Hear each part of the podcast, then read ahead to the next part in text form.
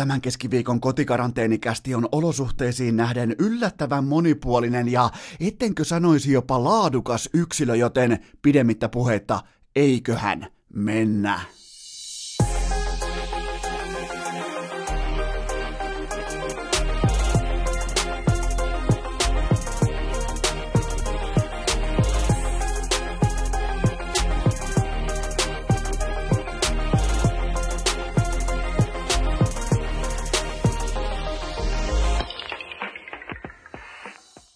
Tervetuloa te kaikki mitä rakkahimmat kummikuuntelijat jälleen kerran urheilukästin kyytiin on keskiviikko 18. päivä maaliskuuta ja Kello on sekaisin. Kello on virallisesti jopa menettänyt merkityksensä tässä vaiheessa, koska ei ole urheilua, niin eihän me urheilufanit voida lähtökohtaisesti tietää, että milloin kello on vaikka puoli seitsemän tiistai-iltana, milloin kello on vaikka 0200 öö, keskiviikkoaamuna, milloin kello on vaikka 0530 öö, torstai-aamuna. Meillä on tällaiset niinku, ja milloin se on vaikka tiistai-iltana kello, öö, paljonko, paljon kello oikeastaan silloin onkaan tiistai-iltana, jos se on vaikka 22.00 ja otetaan vaikka heti tämä keskiviikko 22.00, mikäli me ei kuulla Champions Leaguean tunnaria, niin onko se kello, voidaan siis aloittaa jopa debatti siitä, että onko kello virallisesti 22.00, mikäli me ei kuulla keskiviikkoiltana, kun kevään purot solisee, jos me käytäisiin ulkona, jos meillä olisi ikkunat auki, me kenties jopa kuultaisi tällä hetkellä se, miten keväinen puro solisee, miten aurinko saattaa jopa huhujen mukaan ulkona paistaa, sitä meillä ei täällä, sitä viimeisintä faktaa ei ole urheilukästi vaatekomerossa, mutta me voitaisiin jopa melkein hallusinoida itsemme tonne pihalle, tonne ulos katsomaan urheilua menemällä jääkiekkootteluun, ostamalla liput. Se on toki edelleen mahdollista, mikä on muuten sivumennen sanoen hienoa, että kaikki voi tällä hetkellä mennä ostamaan vaikkapa oman palloseuransa, oman urheiluseuransa, oman suosikkiseuransa lippuja. Siinä on selkeästi oltu hereillä yksittäistä joukkuetta erikseen mainitsematta. Mun mielestä tällä hetkellä urheilu kaiken kaikkiaan vetää samaa köyttä aika näyttävin elkein, aika tyylikkäästi samaan suuntaan, mutta, mutta äh, kuitenkin se, että kello on tällä hetkellä, mä en osaa tällä hetkellä just nyt sanoa, mä tiedän suurin piirtein, että kalenteri sanoo, että on tiistai, äh, karanteeni, päivä numero kuusi, numero viisi, riippuen siitä, että jos kuuntelet tiistaina, mulla on vitonen menossa, jos kuuntelet keskiviikkona, niin mulla on 6 kautta 14 karanteenipäivä menossa, ja kello on menettänyt merkityksen, kalenteri on menettänyt merkityksen, millään ei oikeastaan ole mitään väliä, koska mistään ei saa kiinni, koska urheilu ei takaa mulle päivittäistä rytmiä. Se ei kerro mulle, että okei, SM League alkaa puoli seitsemän, se ei kerro mulle, että Champions League alkaa tasan kello kymmeneltä, se ei kerro mulle, että ensimmäinen NHL-peli alkaa 0208 vaikka Bostonista, se ei kerro mulle tällä hetkellä yhtään mitään, joten siinä mielessä ollaan enemmän tai vähemmän, ja teitä on varmasti siellä paljon, teitä kaikkia, jotka edelleen aloittaa aamunsa. Sillä, oot sitten vaikka kotikaranteenissa tai missä muussa tilanteessa, niin mä uskoisin, että teitä Äh, sielun kumppaneita löytyy melkoinen kasa sieltä, jotka nappaa sen kännykän välittömästi käteensä, menee vaikkapa tekstiteveelle, näppäilee 235, äh, sen jälkeen ihmettelee, että ei matseja, sen jälkeen muistaa, että ai niin just joo, karanteeni, kaikki on peruttu, kaikki on hylytetty, kaikki on suspended tilassa, osa on tietenkin hylätty, osa on kokonaan unohdettu jo, mutta se on jännä, miten sormet, kun se saa sen kännykän joka aamu käteen, niin se näppäilee ensin tekstitv, ja mä käytän edelleen tekstitv, että mä oon siinä niin kuin vanhan liiton Jukka Jalonen, että minä käytän tekstiteveitä, mä haluan, mä haluan nähdä sen Miro Heiskasen nimen vihreällä, mä haluan nähdä sen, mä, mä haluan nähdä Mikko Rantasen jonkun kakkossyötön sieltä poimittuna, mä haluan nähdä tällaisia juttuja, mä haluan aloittaa mun aamut oikein, ja nyt mulla on tällainen, niin kuin, se on jännä, kun mun aivot kyllä ilmoittaa, että joo, urheilua ei ole, Eno Esko, sykkeet alas, sitä ei ole olemassakaan, niin silti sormet näpyttelee sen 235 siihen kännykään kännykän ruudulle. Sen jälkeen se, ne sormet ilmoittaa, että katsotaanpas NBAn tilastot tuolta ESPNn sivustolta, katsotaanpas vähän heittokarttoja, katsotaanpas vaikka Markkasen vapariheittomäärät, katsotaan vaikka Zion Williamsonin ö, tota, tehokkuuslukemat, katsotaan kaikki tämä, ja se kaikki on aivan turhaa, koska mitään ei ole meneillään, mutta nyt koska me ollaan kotikaranteenissa, nyt on siis menossa joko päivä vitonen tai kutonen, riippuu milloin kuuntelet tiistaina vai keskiviikkona, kellolla ei mitään merkitystä, kalenterilla ei ole mitään väliä, mutta se mikä on mielenkiintoista, mielenkiintoista tällä hetkellä, niin päiväunet on tullut mukaan elämään ja Mä en anna sinänsä päiväunille samanlaista painoarvoa kuin yöunille. Päiväunet muuten tulee keskimäärin tupaan paljon paljon helpommin, koska yöunet muutenkin ilman urheilua ne jännittää. Ne jännittää kun herää, tai niin kuin ylipäätään miettii jo sitä, että kun menet nukkumaan, että onkohan aamulla kun herätään, onkohan urheilua, niin tota, mä en oikein kunnolla saa öisin. Niin kuin mulla on nyt tällä hetkellä jälleen kerran valitettavasti sellaisia orastavia nukahtamisvaikeuksia, mutta päiväunet, jotka ei todellakaan tässä keisissä auta, ne on tullut orastaen mukaan nyt tähän tarpeettoman kalenterin katalogiin, kun millään kellonajalla ei ole mitään merkitystä, niin Mä oon nähnyt päiväunia, ja pitkästä aikaa mä en nyt perustele, ja mä en pohjusta teille mitenkään. Mun piti oikein lähteä pohtimaan, että milloin viimeksi mä oon nähnyt urheiluun liittyvää unta, joka... Mä en, nyt, mä en, mä en tuo teille historiaa, mä en kerro teille sitä, mikä on mun rekordi mun päiväunien tai unien kanssa, mutta viimeisin uni oli kuitenkin melkein vuoden takaa, kun mä näin siis ihan kristallin kirkasta unta siitä, että Jussi Jokinen jatkaa kärpissä seuraavat kaksi kautta, mutta mä oon jälleen kerran nähnyt päiväunta, ja Tämä on siinä mielessä, tämä voi olla hallusinaatio, tämä voi olla toiveunta, tämä voi olla niin kuin, jos mä oon käynyt vaikka mielessäni ostamassa vaikka IFK on äh, playoff-lippuja, jos mä oon käynyt mielessäni vaikka pohtimassa, että minkälainen olisi ollut ottelusarja IFK ja Lukon välillä, joka siis maanantain kästissä myös simuloitiin, mutta joka tapauksessa mä näin unta siitä, että IFK vaihtopenkin takana ei häärännyt mun suosikki ykköspäävalmentaja, the valmennusasento, äh, suksiboksi, äh, hyppyritukka, Jarno Pikkarainen, vaan siellä oli syystä tai toisesta Kari Jalonen tässä mun unessa. Ja se, mikä oli vielä, niin kuin täytyy vielä lähteä äh, tavallaan tarkentamaan sitä unta, niin, niin tota, Jalonen ei ollut vain tässä yksittäisessä ottelussa, yksittäisessä matsissa, se ei ollut niinku vain käymässä siellä penkin takana, vaan tässä unessa kävi myös ilmi, että Kari Jalonen on siellä penkin takana seuraavat kaksi kautta Helsingin IFKssa, joten jos tiedätte mun unihistoriaa, jos tiedätte tota, enemmän urheilukästin unipolitiikasta, niin tämä on teitä varten. Muut voi ihmetellä tällä hetkellä, että onko se se on lopullisesti. No sekin on täysin mahdollista. Tämä voi olla myös ihan totaalinen hallusinaatio, toiveuni, mitä tahansa, mutta teistä tietäjät tietää. Te unimaestrot tiedätte, että Eno Eskon unilla on Niillä on melkoinen track recordi, joten mä näin sellaista unta, että Kari Jalonen oli IFKn penkin takana ja se pysyi siellä ja se pysyi siellä, joten tämä tarkoittaa myös sitä, että Jarno Pikkarainen tässä samassa unessa pakkasi vihdoin tämän suksiboksinsa, laittoi Fisserit kyytiin viimeistä kertaa ja huristeli autollaan helvettiin Nordiksen pihasta, mutta se kuitenkin Helsingin IFKsta se meikäläisen unimaailmasta mennään seuraavaan topikkiin, joka on tietenkin, pysytään itse asiassa jääkiekossa, mutta lähdetään kehujen, lähdetään posin, lähdetään niinku kollektiivisuuden kautta. Keskiviikon urheilukääst, kun hieman hitaampikin ymmärtää, että tämäkin viikko sujahti keskelle lahjetta. Tuli tuossa jo aiemmin ja erikseen sekä täysin vilpittömästi kehaistua sitä, että miten kollektiivinen urheilumaailma asettaa tietyllä tapaa sellaista ryhdin nuottia pykälään.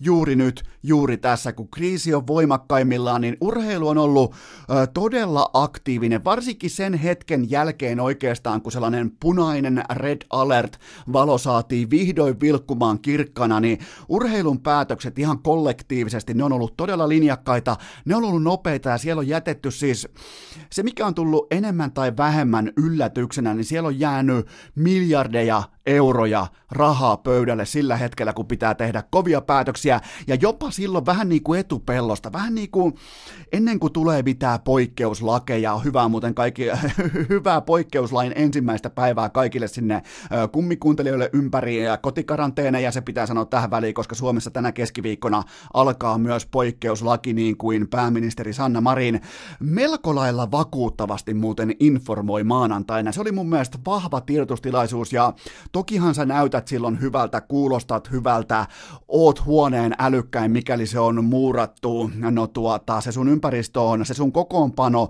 joka tuotiin sinne lavalle, niin se ei kaikilta osin välttämättä nyt ihan niinku, se ei pitänyt vettä, joten tota, mutta kaiken kaikkiaan Sanna Marinilta todella, todella vahva puheenvuoro siihen, kun pitää tehdä Suomen historian kenties merkittävimpiä päätöksiä. Ihan tiukasti koko media, suora lähetys, Yle, Maikkari, kaikki, ja erittäin vakuuttava esitys siihen kohtaan, mutta nyt mä en muista enää missä mennään. Me mennään todennäköisesti siinä, että nyt kun tämä poikkeuslaki on meneillään, ja kaikkihan on nyt selvää, että kaikki on peruttu, kaikki on hyllyllä, kaikki on tauolla, mutta mun mielestä kuitenkin urheilu oli todella kepeällä napakalla, älykkäällä jalalla liikenteessä. Siellä lähti NBAta, lähti NHL, lähti Mestarien liikaa, lähti, lähti ihan kaikki valioliika, Bundesliga, lähti todellisia jättiläisiä hyllylle jo niin kuin etupeltoa ennakoiden tätä suurta epidemiakriisiä, tätä kaikkea, joten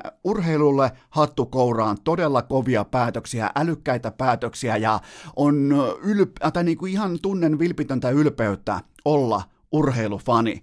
Ja just kun saatiin tämä urheilun kollektiivinen kynttilä palamaan kirkkaimpana, niin eiköhän paikalle ratsastanut oikein kunnon Uralin karhulla itse Vladimir Putsku Putin, ja sieltä KHL sitten päätti ilmoittaa, että me pidetään viikon tauko, eikä siis, eikä hevon vitu vertaa sen takia, että olisi joku koronakriisi, olisi epidemiakriisi, vaan sen takia, että pitää saada playoff-formaatti toimivaksi, pitää katsoa, kun kuudella joukkueella ei pysty, koska Baris jätti, otti hatkat, jokerit niin kuin hyvin tiedetään on jo sivussa, niin eihän kuudella joukkueella, siellä petti siis matematiikka, ei oikein niin kuin, vaikka pystytään printtaamaan rahaa öljystä, kaasusta ja pystytään tekemään miljardeja dollareita, mutta näköjään matematiikka petti siinä kohdassa, kun olisi pitänyt laskea, että miten pyöräytetään läpi kuuden joukkueen pudotuspelit, ja sen takia nyt koronan, miettikää ne käyttää koronavirusta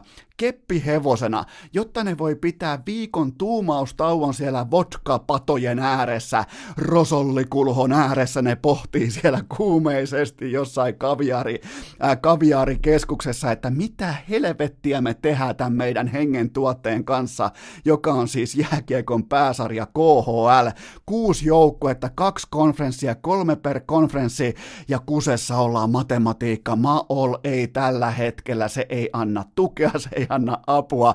Ja tämä on niinku, Tämä on oikeastaan ihan viime kädessä ihan kaikki, mitä KHLstä täytyy tietää. Miettikää, ne käyttää ihan vilpittömästi koronavirusta, globaalia pandemiaa ne käyttää keppihevosena, jotta ne saa viikon rosollituumaustauon, jotta ne pystyy tulemaan semmoisen playoff-paketin kanssa ulos, jotta ne saa pelattua jääkiekkokauden jääkiekko, tässä maailmantilassa ne miettii, miten saadaan playoff, äh, playoff-formaatti pitämään vettä tässä maailmantilassa, jossa kaikki muut pistää luukkuja kiinni, jossa siis annetaan poikkeuslakeja, valtioneuvostot kokoontuu, niin meidän putsku ratsustaa Uralin karhulla ja ilmoittaa, että me pidetään viikon taukoja.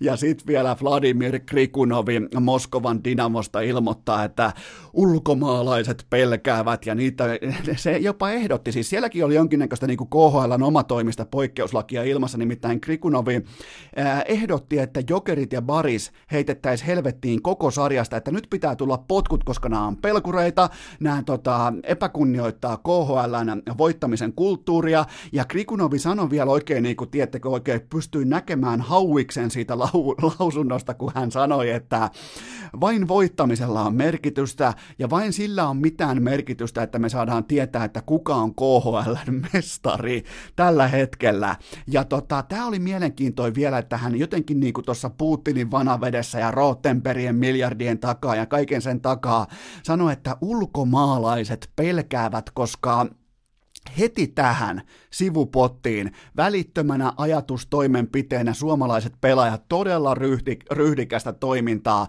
Nimittäin Teemu Hartikainen, Juha Metsola ja kumppanit, ne ei pelkää, koska Tämä on mun papereissa ensimmäinen KHL-miljonäärien protesti. Matan hattua kouraa sen edessä, että Hartikainen, Metsola, kumppanit, ne ei pelkää tällä hetkellä työnantajansa, koska tossa maailmassa, jossa asetut poikkitelon, te voitte vaikka katsoa vanhoja kummeleita, mitä tehtiin kulakille, niin tota, ei tuolla tossa maailmassa, niin ei siellä ihan hirveästi rikkureita, ei siellä ihan hirveästi protestoijia, ei niitä oikein niinku, miten se nyt kauniisti sanoisi, niitä ei katsella. Joten Hartikainen Metsola kumppani todella voimakasta toimintaa sosiaalisessa mediassa, ja varsinkin se, että siinä on se lätkän pelaaja, ja siihen on vedetty sellainen niinku kieltomerkki päälle, ja oliko hashtag, oliko Ruohomaalla hashtag humanity, tällaisia aika voimakkaita tekoja, koska jokainen varmaan ymmärtää, että tuossa maassa, tuossa kulttuurissa, tuossa urheilukulttuurissa. Se autorat, auto, autotar, mikä vittu se sana se on, kun nyt kulkee niin kova jotenkin täällä vaatekomerossa, mutta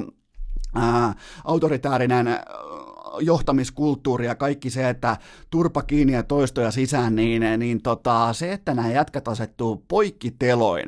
Tokihan nämä on miljonäärejä, näillä on jo rahaa, näillä on jo varaa, näillä on siis, näillä on taloudellisesti varaa ottaa kenkää, näillä on taloudellisesti varaa joutua KHL-joukkueiden mustalle listalle, oligarkkien mustalle, öljyn mustalle listalle, mutta tässä on jotain rohkeita, tässä on jotain sellaista, mikä kannattaa ottaa tästä koko farsista. Siis tämähän on niinku, tämä on niin naurettava skandaali, tämä koko KHLn keissi, että ne pitää viikon tuumaustauon siellä tota vodka, äh, vodka-snapsilasien äärellä, että miten me voidaan nyt pelata kuuden joukkueen playoffit, niin tota, tämä on pitkästä aikaa sellaista niinku, oikein niinku nykyaikaista ryhdinnäyttöä, Hartikainen, Ruohomaa, Metsola, kumppanit, suomalaispelaajat, todella, todella vahvaa toimintaa, kun taas KHL, ollut vitsi, ollut historiassaan vitsi, on ollut lähiaikoina vitsi ja nykyään on aivan totaalinen vitsi farsi ja skandaali tulee olemaan sitä myös jatkossakin.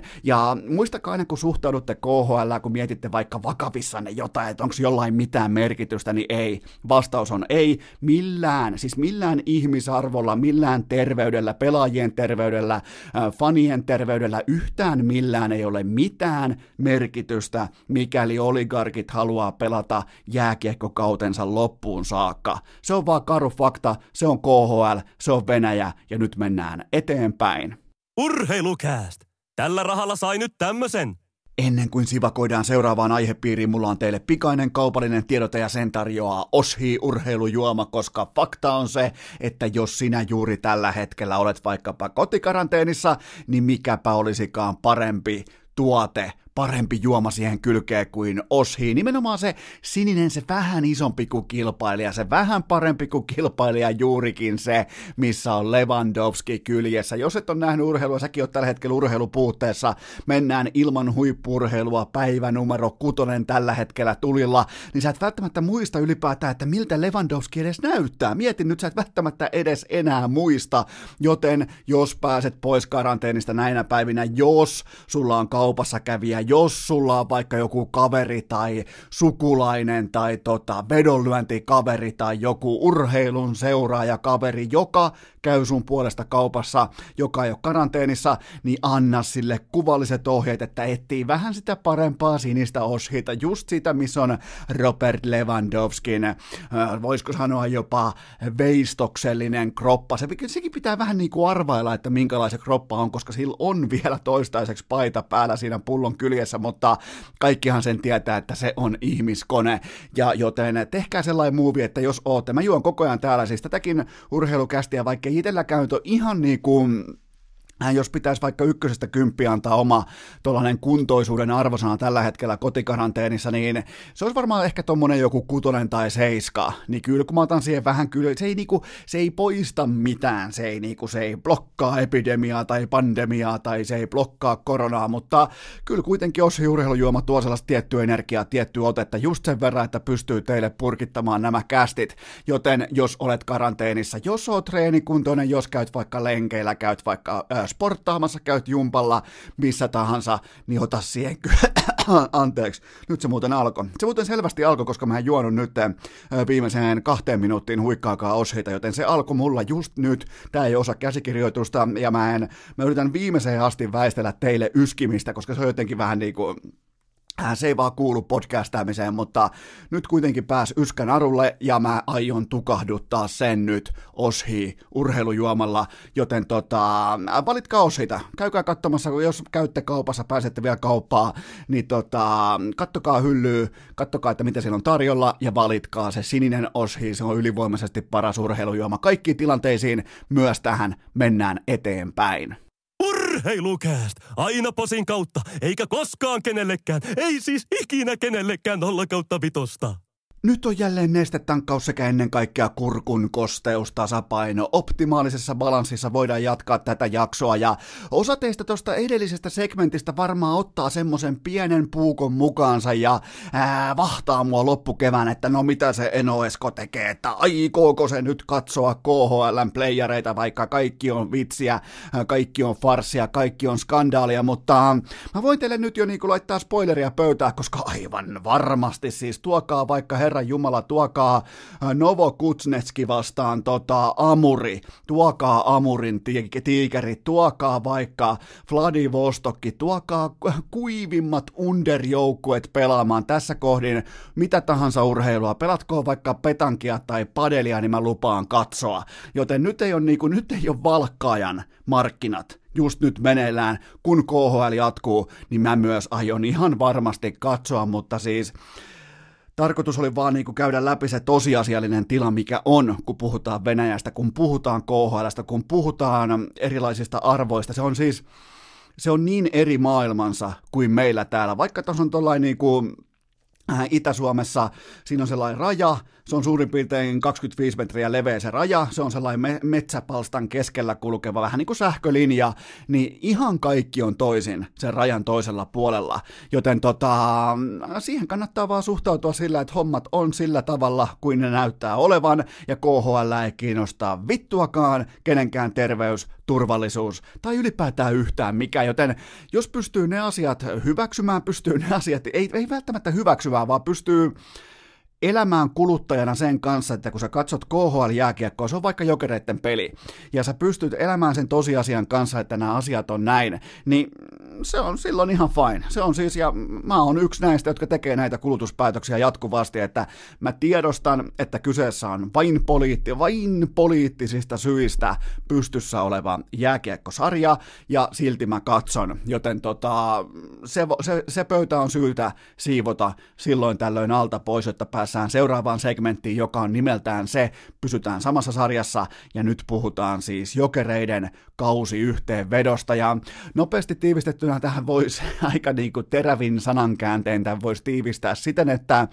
jos pakki voittaa sun joukkueen sisäisen pistepörssin, niin tämähän on siis aivan täysin oikea menettelymalli, että kausi katkaistaan kylmästi siihen, mutta koitetaan kuitenkin nyt kaivaa vähän syvemmältä, koska tässä on kuitenkin aikaa. Teillä on ainakin maanantai-jakson perusteella, teillä on tällä hetkellä ihan uskomaton kuum- kuuntelukiima päällä suorastaan, että siellä on kaikki, ei, mä luulen, että tulee pelkästään suurin piirtein ehkä Inbox-Karjaa, Setä Tammukka ja pari muuta tulee kuulolle, mutta siellähän oli aivan kaikki, joten tota, Hmm, se mikä nyt jäi mieleen päällimmäisenä jokereiden kokonais tällaisesta kollektiivitason kaudesta, niin oli se, että siirryttiin ihan selkeästi sieltä syksyn haihattelusta ää, kevään linjakkuuteen. Syksyn haihattelu kuuluu vaikka kurrin ympäripyörät puheet mestaruuden tavoittelusta ja siitä, kuinka Anttiniemi on huippumaalivahti ja peli ei lähtenyt missään vaiheessa käyntiin silloin syyskaudella. Ihan fiaskomaisia kotiesiintymisiä heti kärkeen, niin pala kerrallaan, askel kerrallaan kohti kevään linjakkuutta, ja nyt sitten näytti ihan aidosti siltä, että toi porukka pystyy vihdoin haastamaan jonkun suurista, on se sitten vaikka Pietarin SKA, on se sitten vaikka Moskovan ZSKA. Siltikin on niin kuin ihan realistista todeta vielä näin jälkikäteen, että kuitenkin vaikka SKAta vastaan jokerit olisi ollut varmaan tuommoinen ehkä 30 prosentin, 25 prosentin alta vastaaja. Et siinä on kuitenkin se isoveli, pikkuveli, mutta nyt ei kuitenkaan pääse näkemään itse urheilua, koska tekee melkein mieli vielä lainata sitä Moskovan Dinavon pomoa. Kuka se olikaan, Krikunovi vai mikä se oli, joka sanoi, että Euro, eiku, ulkomaalaiset pelkää, että nyt pitää jakaa mest. Miettikää nyt jumalauta, mutta Tämä oli jokereiden sauma, ja se mikä oli, vaikka enää ei oikeastaan mitään väliä, että miten on pelattu, miten meni. Mutta mä haluan kuitenkin vaan todeta sen, että jokereiden voimannäyttö oli myös tavallaan lokomotiivia vastaan se, että niillä oli varaa vähän myös hapuilla. Ja silti melko rennoin ranteen kuudessa ottelussa jatkoon, joten tota, Äh, kaksi vierasvoittoa, siellä oli vaikka mitä, siellä oli, oli hapuilua, siellä oli itsensä etsimistä, siellä oli varmaan niin kuin ihan, siellä katsottiin jo, niin kuin pitääkin katsoa. Mulla ei ole mitään sitä vastaa, että katsotaan jo kohti tulevaisuutta, ja mä oon ihan varma, että siellä vilkuiltiin jo äh, Pietarin SKAan tätä ottelusarjaa, että minkälainen vastus sieltä tulee, tätä on kuitenkin otettu, tämä on se unelma matchup, joten tota, nyt kun kuusi, äh, kuusi vuotta, kuusi kevättä putkeen odotettiin tätä SKA-ottelusarjaa, niin maailma päättikin lopulta toisia, sille ei voi yhtään mitään, mutta äh, Jokerit on tällä hetkellä, nyt jos lähdetään pois sieltä syksyn haihattelusta ja ollaan kiinni tässä kevään linjakkuudessa, niin Jokerit on mun papereissa tällä hetkellä kahden siirron päässä mestaruustaistosta, ja tai oikeastaan mestaruustasosta. Taistossa ne olisi muutenkin, taisto on sellaista, missä sä voit mennä uh, niinku uhrautuen alttarille ja sä voit siellä sitten kaatua. Se on sun rooli, se on osa sun käsikirjoitusta, mutta jos puhutaan ihan niin kuin mestaruustasosta, niin ensinnäkin Jokerit tarvii uuden kakkosveskarin, sellaisen, joka pelaa uskottavasti tuommoisen reilut 20 ottelua, eli jako menee suurin piirtein 60 ja 40 prosenttia sitten ykkösveskarin ja kakkosveskarin välillä, että jos se on Janis Kallins, niin ne tarvii ihan oikean, uskottavan, laadukkaan kakkosveskarin. Ja tämä joukkue tarvii sellaisen hyökkäjän, ja mulla on tähän tällainen pikku muistilappu kirjoitettuna, että ää, se hyökkääjä saisi olla semmonen, joka saisi Steve Mosesin näyttämään tämän kyseisen hyökkäjän fanilta tai halvalta piilokopiolta tai jonkinnäköiseltä aseen, jos varmaan ymmärrätte, eli aggressiivinen maalintekijä, aito oikea jääkiekkoilija, karvaperseinen rouhia siellä hyökkäysalueella, niin sellaisen hyökkään, sellaisen hyökkään toi porukka vielä tarvii, joka menee läpi sen harmaan kiven ja joka saa vaikkapa just nimenomaan tällaisen vähän ehkä Snowflake-tyyppisen Steve Mosesin näyttämään tämän kyseisen pelaajan fanipojalta tai maskotilta. Joten nämä kaksi hankintaa tikkii ja muuten runko samana ja se on siinä. Tokihan siis tulee lähtemään vaikka koko kauden MVP Mikko Lehtonen, tulee lähtemään paljon pelaajia, mutta siis näin niinku lapsellisella naivismin maailmaan sijoittuvalla toiveunella, jos sitä vielä käydään läpi, niin, niin näillä kahdella siirrolla jokerit olisi mestaruustasoa, ei mestaruustaistossa, siellä ne olisi ollut muutenkin, mutta mestaruustasoa, missä voidaan ihan vilpittömästi alkaa puhumaan siitä, että jokerit lähtee SKAta, lähtee ZSKAta vastaan niin kuin ihan vaikka 45 pinnasena alta vastaina. Päässään melkein jopa kolikonheitto tilanteisiin. Ei nyt toki ihan sinne asti, mutta hyvin lähelle sitä.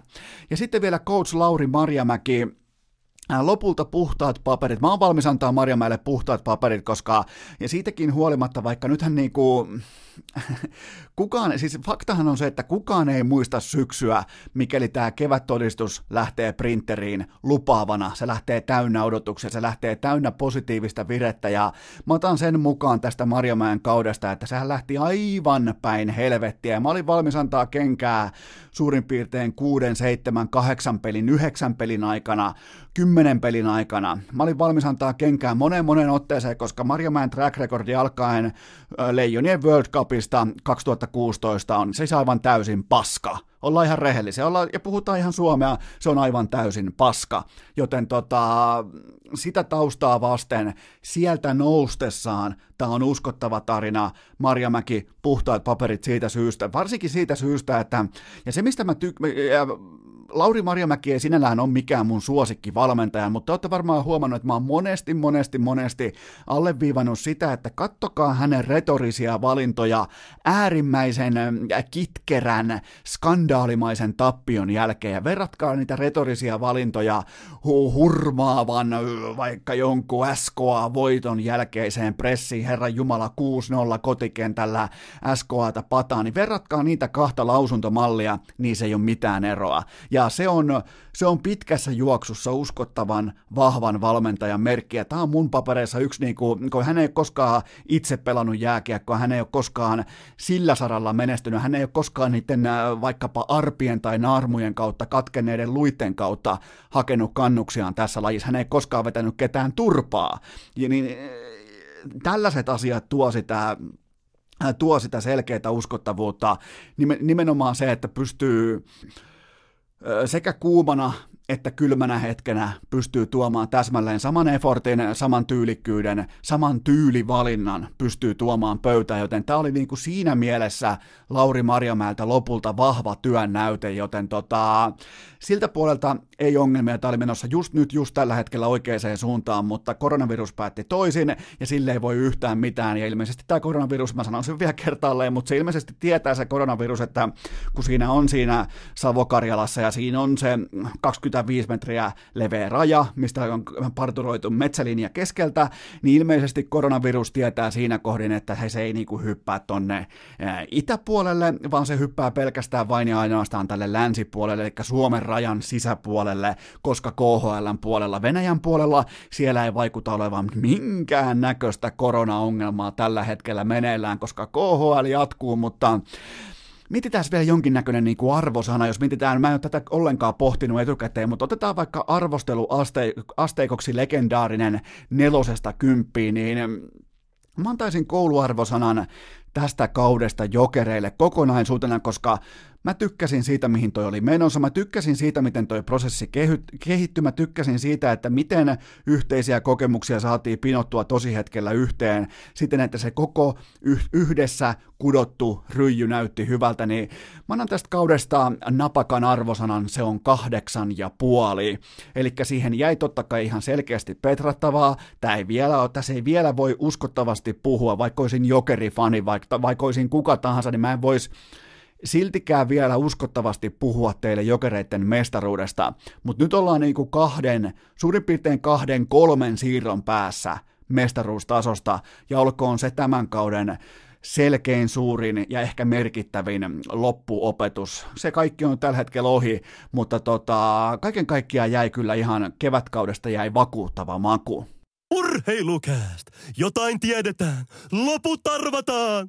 Mulla on voimakas tunne siitä, että erittäin, erittäin ja vielä kerran erittäin moni teistä pohtii tällä hetkellä, että mitähän tällä kaikella vapaa-ajalla just nyt, just tässä tilanteessa tekisi, ja tämä on kaupallinen tiedote ja sen tarjoaa viaplay.fi, koska te urheilufanit useimmiten jätätte sen jopa noteeraamatta, että heillä on aivan täysin hävyttömän leveä elokuvakirjasto. Viaplaylla on ihan uskomattoman kattava TV-sarjakirjasto, joten käykää katsomassa, että voi löytyä. Mulla on pari suositusta, mä oon kirjoittanut ne itselleni ylös. Mä oon katsonut jokaisen jakson näistä kyseisistä sarjoista.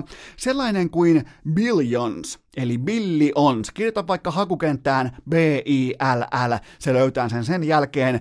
Billions on aika voimakkaan volyymin äh, tällaista niinku kaupankäyntiä, treidaamista, pörssitoimintaa. Se on siis rahasto, jossa tehdään todella, todella, todella kovia muuveja ää, tota, Axel Roadin bisneksessä. Ja kannattaa ottaa katsontaa, Billions on todella mukansa tempäävä, koska siinä on mukana sitten, siinä on joka lähtö. Ja te, se varmaan löydätte jonkin verran myös yhtymäkohtia urheilusta, löydätte varmaan niinku, miten miljoonaluokkien, miljardiluokkien bisnekset pyörii tosi hetkillä, kun kaikki panokset, kaikki marmorit on pöydässä ja siinä on todella, todella kovia hetkiä siinä Billions-ohjelmassa, joten jos mietitte katsottavaa nimenomaan Viaplaylta, viaplay.fi osoitteesta, niin katsokaa Billions. Jos haluatte vähän huumoria, haluatte kevennystä, mutta mulla on sellainen vipa kuitenkin, että melko moni teistä on tämän kattonut, mutta jos ette ole kattonut, niin nyt sitten kymmenen etunojaa ja ottakaa katsontaan klassikko-ohjelma nimeltä The Office ja ennen kaikkea Dwight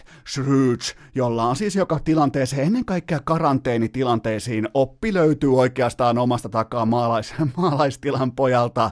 Ää, Dwight ei jää kyllä koskaan, varsinkaan mitikään vaikka Dwight just nyt, just näillä hetkillä karanteenissa. Jos, jos saisi oikeastaan, niin kuin, mietitään nopeasti, se ei nyt kuulu tähän mainoskopiin tai mainostekstiin, mutta jos pitäisi valita tällä hetkellä yksi kaveri itselleen karanteeniin, kotikaranteeniin, mä varmaan ottaisin Dwightin.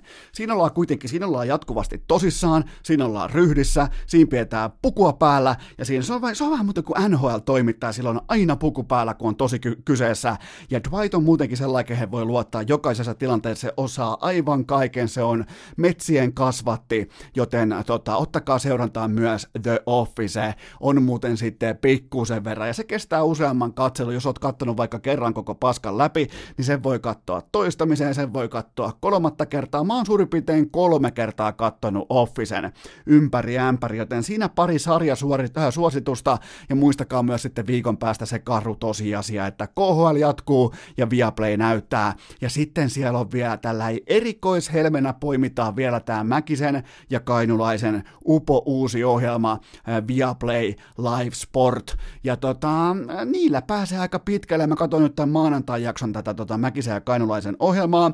Tulee siis joka päivä kello ää, seitsemältä ja kello kahdeksalta, eri topikkeja, eri lajeista, eri vieraita, ja varsinkin jos tykkäsit Mäkisen vierailusta urheilukästissä, niin sitä on nyt sitten tarjolla joka ikinen päivä Viaplayn kanavalla. Ää, tota, kello seitsemän ja kello kahdeksan joka ilta, joten ottakaa seurantaa. Ottakaa ja muutenkin Viaplayn hinnasta tällä hetkellä totta kai on paljon paljon halvempi. Se on tällä hetkellä alle 10 euroa maksaa Viaplayn tilaus ja se johtuu siis toisin sanoen siitä, koska kaikki urheilu on tällä hetkellä telakalla, mutta KHL jatkuu, Mäkisen ohjelma jatkuu ja siellä on Kosoltin leffoja, Kosoltin TV-ohjelmia, joten käykää tsekkaamassa tarjonta osoitteesta viaplay.fi. Hei Lukast! Isoäidin kellarinörttien Excel-taulukko asialla jo vuodesta 2018. Vaikka yhdessäkään sivistysvaltiossa tai sitten ihan vain epädiktatuurissa ei pelata tällä hetkellä jääkiekkoa, niin se ei kuitenkaan tarkoita sitä, että koko jääkiekko-uutisointikoneisto olisi telakalla, olisi arkussa, koska nyt siirtyy pelaajia, mulla on teille kolme poimintaa ja lähdetään siitä liikkeelle, että ruotsalaislähteet uutisoivat, että IFK menettää supertähtipelaajansa Teemu Turusen Sveitsiin, Davosiin, eli hän lähtee hakemaan nyt niin, niin sanotusti, miten se nyt kauniisti sanoisi, hän lähtee hakemaan helpot pois. Mukavasti matseja, hyvä keli, kauniit maisemat. Ja se mikä on vielä Sveitsissä erittäin arvostettu tekijä pelaajien silmissä, niin siellä on palkka, se on numero X. Ja se on usein, se on aika tuntuva kasa rahaa. Mutta se, mikä tekee siitä palkasta erittäin hyvän pelaajan kannalta, vaikka mä en tiedä, onko Tur- Turusella perhettä, mä en tiedä, mikä on sen siviilisäätötilanne, mutta mä tiedän sen, että kun sä lähdet tähtipelaajana Sveitsiin,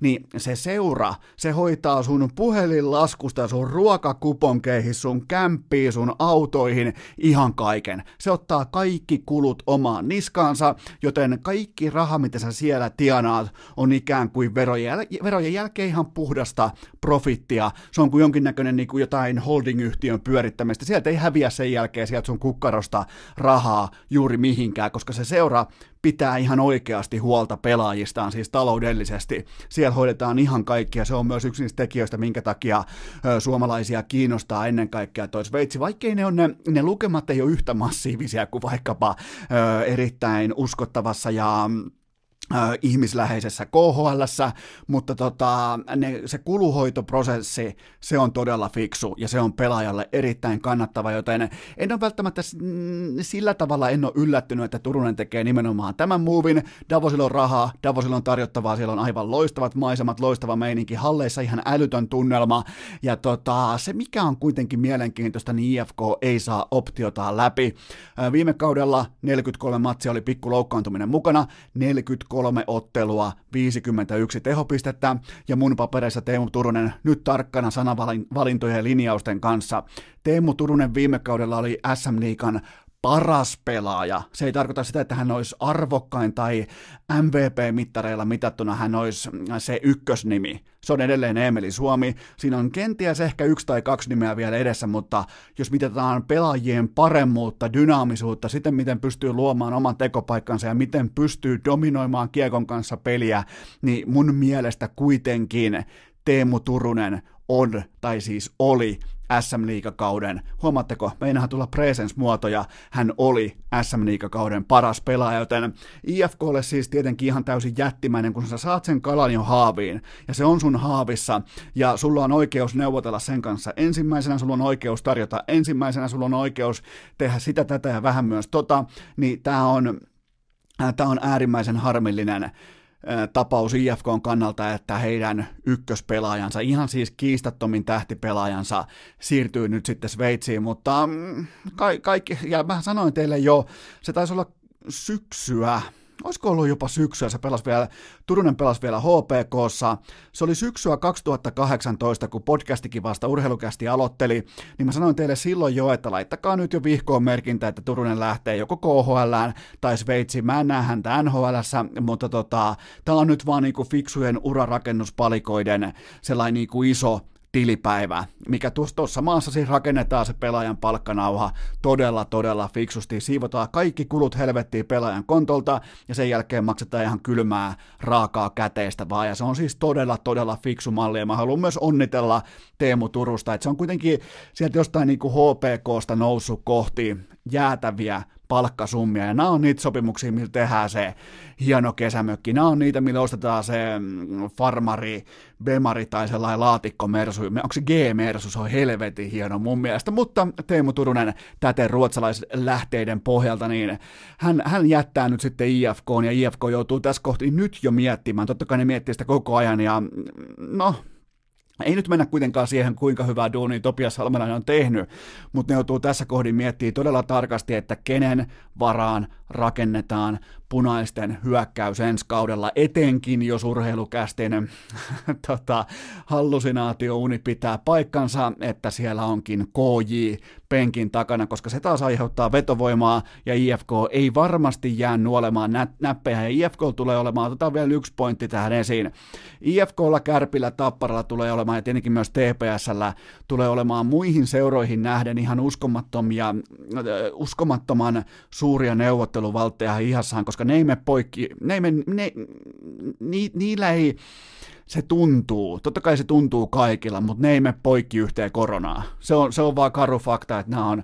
taloudellisesti erittäin vakavaraisia yrityksiä, nimenomaan Kärpät, IFK ja pari muuta, joten se neuvottelupositio tällä hetkellä valitettavasti SM-liigassa se nyrjähtää vielä entisestään siitä, koska nyt istuu ensimmäisenä ruokapöytään Kärpät, IFK, Tappara, ehkä TPS. Sen jälkeen pidetään sellainen, niin kuin, siinä syödään jälkkäritkin, siivotaan pöydät, viedään pöytäliinat helvettiin, jopa puretaan ne pöydätkin vähän niin kuin tehdään anti-Ikea move, eli ne puretaan, ja sen jälkeen niitä lähdetään kasailemaan uusiksi, ja sen jälkeen tulee vasta syömään sitten seuraavat liigajoukkueet, joten tota, se on tällä hetkellä karu fakta, mikä se tilanne on nyt kaiken tämän jälkeen, ja tulee olemaan pitkään SM-liigassa. Tämä tulee olemaan pienille joukkueille tämä tilanne tulee olemaan ihan totaalinen fiasko, mutta Teemu Turunen Sveitsiin ja sitten, sitten, sitten.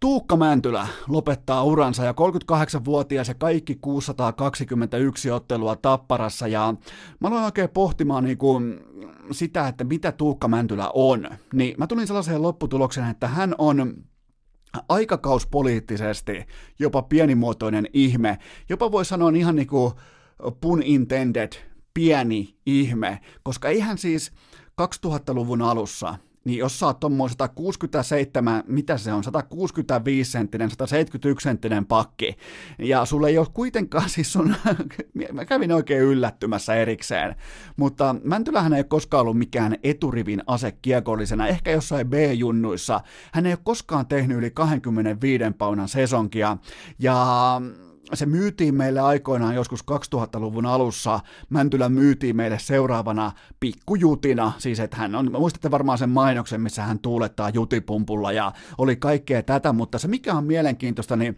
Mäntylä on koko ajan pysynyt huipun tuntumassa, ei välttämättä huipulla, mutta huipun tuntumassa silläkin jääkiekkoaikakaudella, missä pienillä pakilla, pakeilla ei pitänyt olla minkään näköistä osallistumispinssiäkään olla mukana tässä aikuisten lajissa. Joten siinä mielessä se on todellinen sisukkuuden ja oman talentin optimoinnin tarina tämä koko Tuukka Mäntylän ura, koska tämä ei ole, se joutuu, ja sitä on vaikea nyt selittää, kun tuolla on täynnä Johnny Gadrota ja Nikita Kutserovia ja kumppaneita noin kentät, mutta ei, ei niille ollut näille 170-senttisille pakeille, ei niille ollut minkäännäköistä odotuspotentiaalia, että joo, lähdetään vähän pelaa kiekollista pakin peliä, että kompensoidaanpas vaikka kokoa ja voimaa nopeudella ja syöttövalikko paskan marjat, kun vittuus Volvo penkistä ja kyykystä 400 kiloa ja sen jälkeen siivotaan maaliedustaa.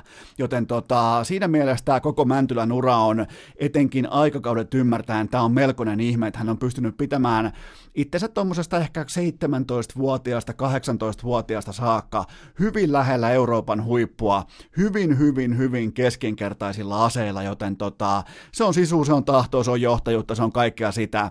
Ja nyt sitten se on vielä hienoa ylipäätään, että kaikki ottelut tapparassa ja ihan ehdottomasti tuossa hallissa nyt ei ihan herkästi ei nostella mitään sinne kattoon ja tuossa seurakulttuurissa on todella, todella vaikea murtautua legendojen joukkoon, mutta tässä on pohdinnan paikka. Tuukka Mäntylä, yksi suurista tapparalaisista kuitenkin, nyt kun kaikki on sanottu ja tehty.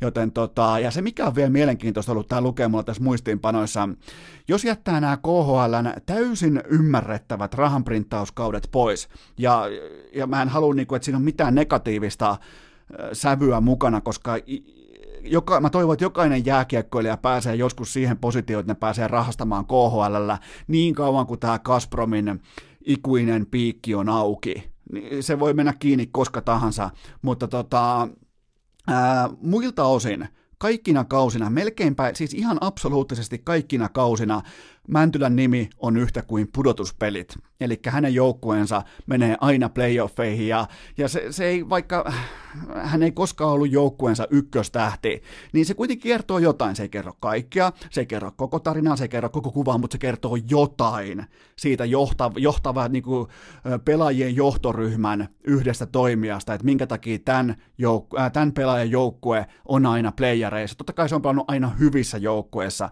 mutta ne ei ole koskaan sattumaa, kun sama vahinko tapahtuu 20, äh, 20 vuotta putkeen.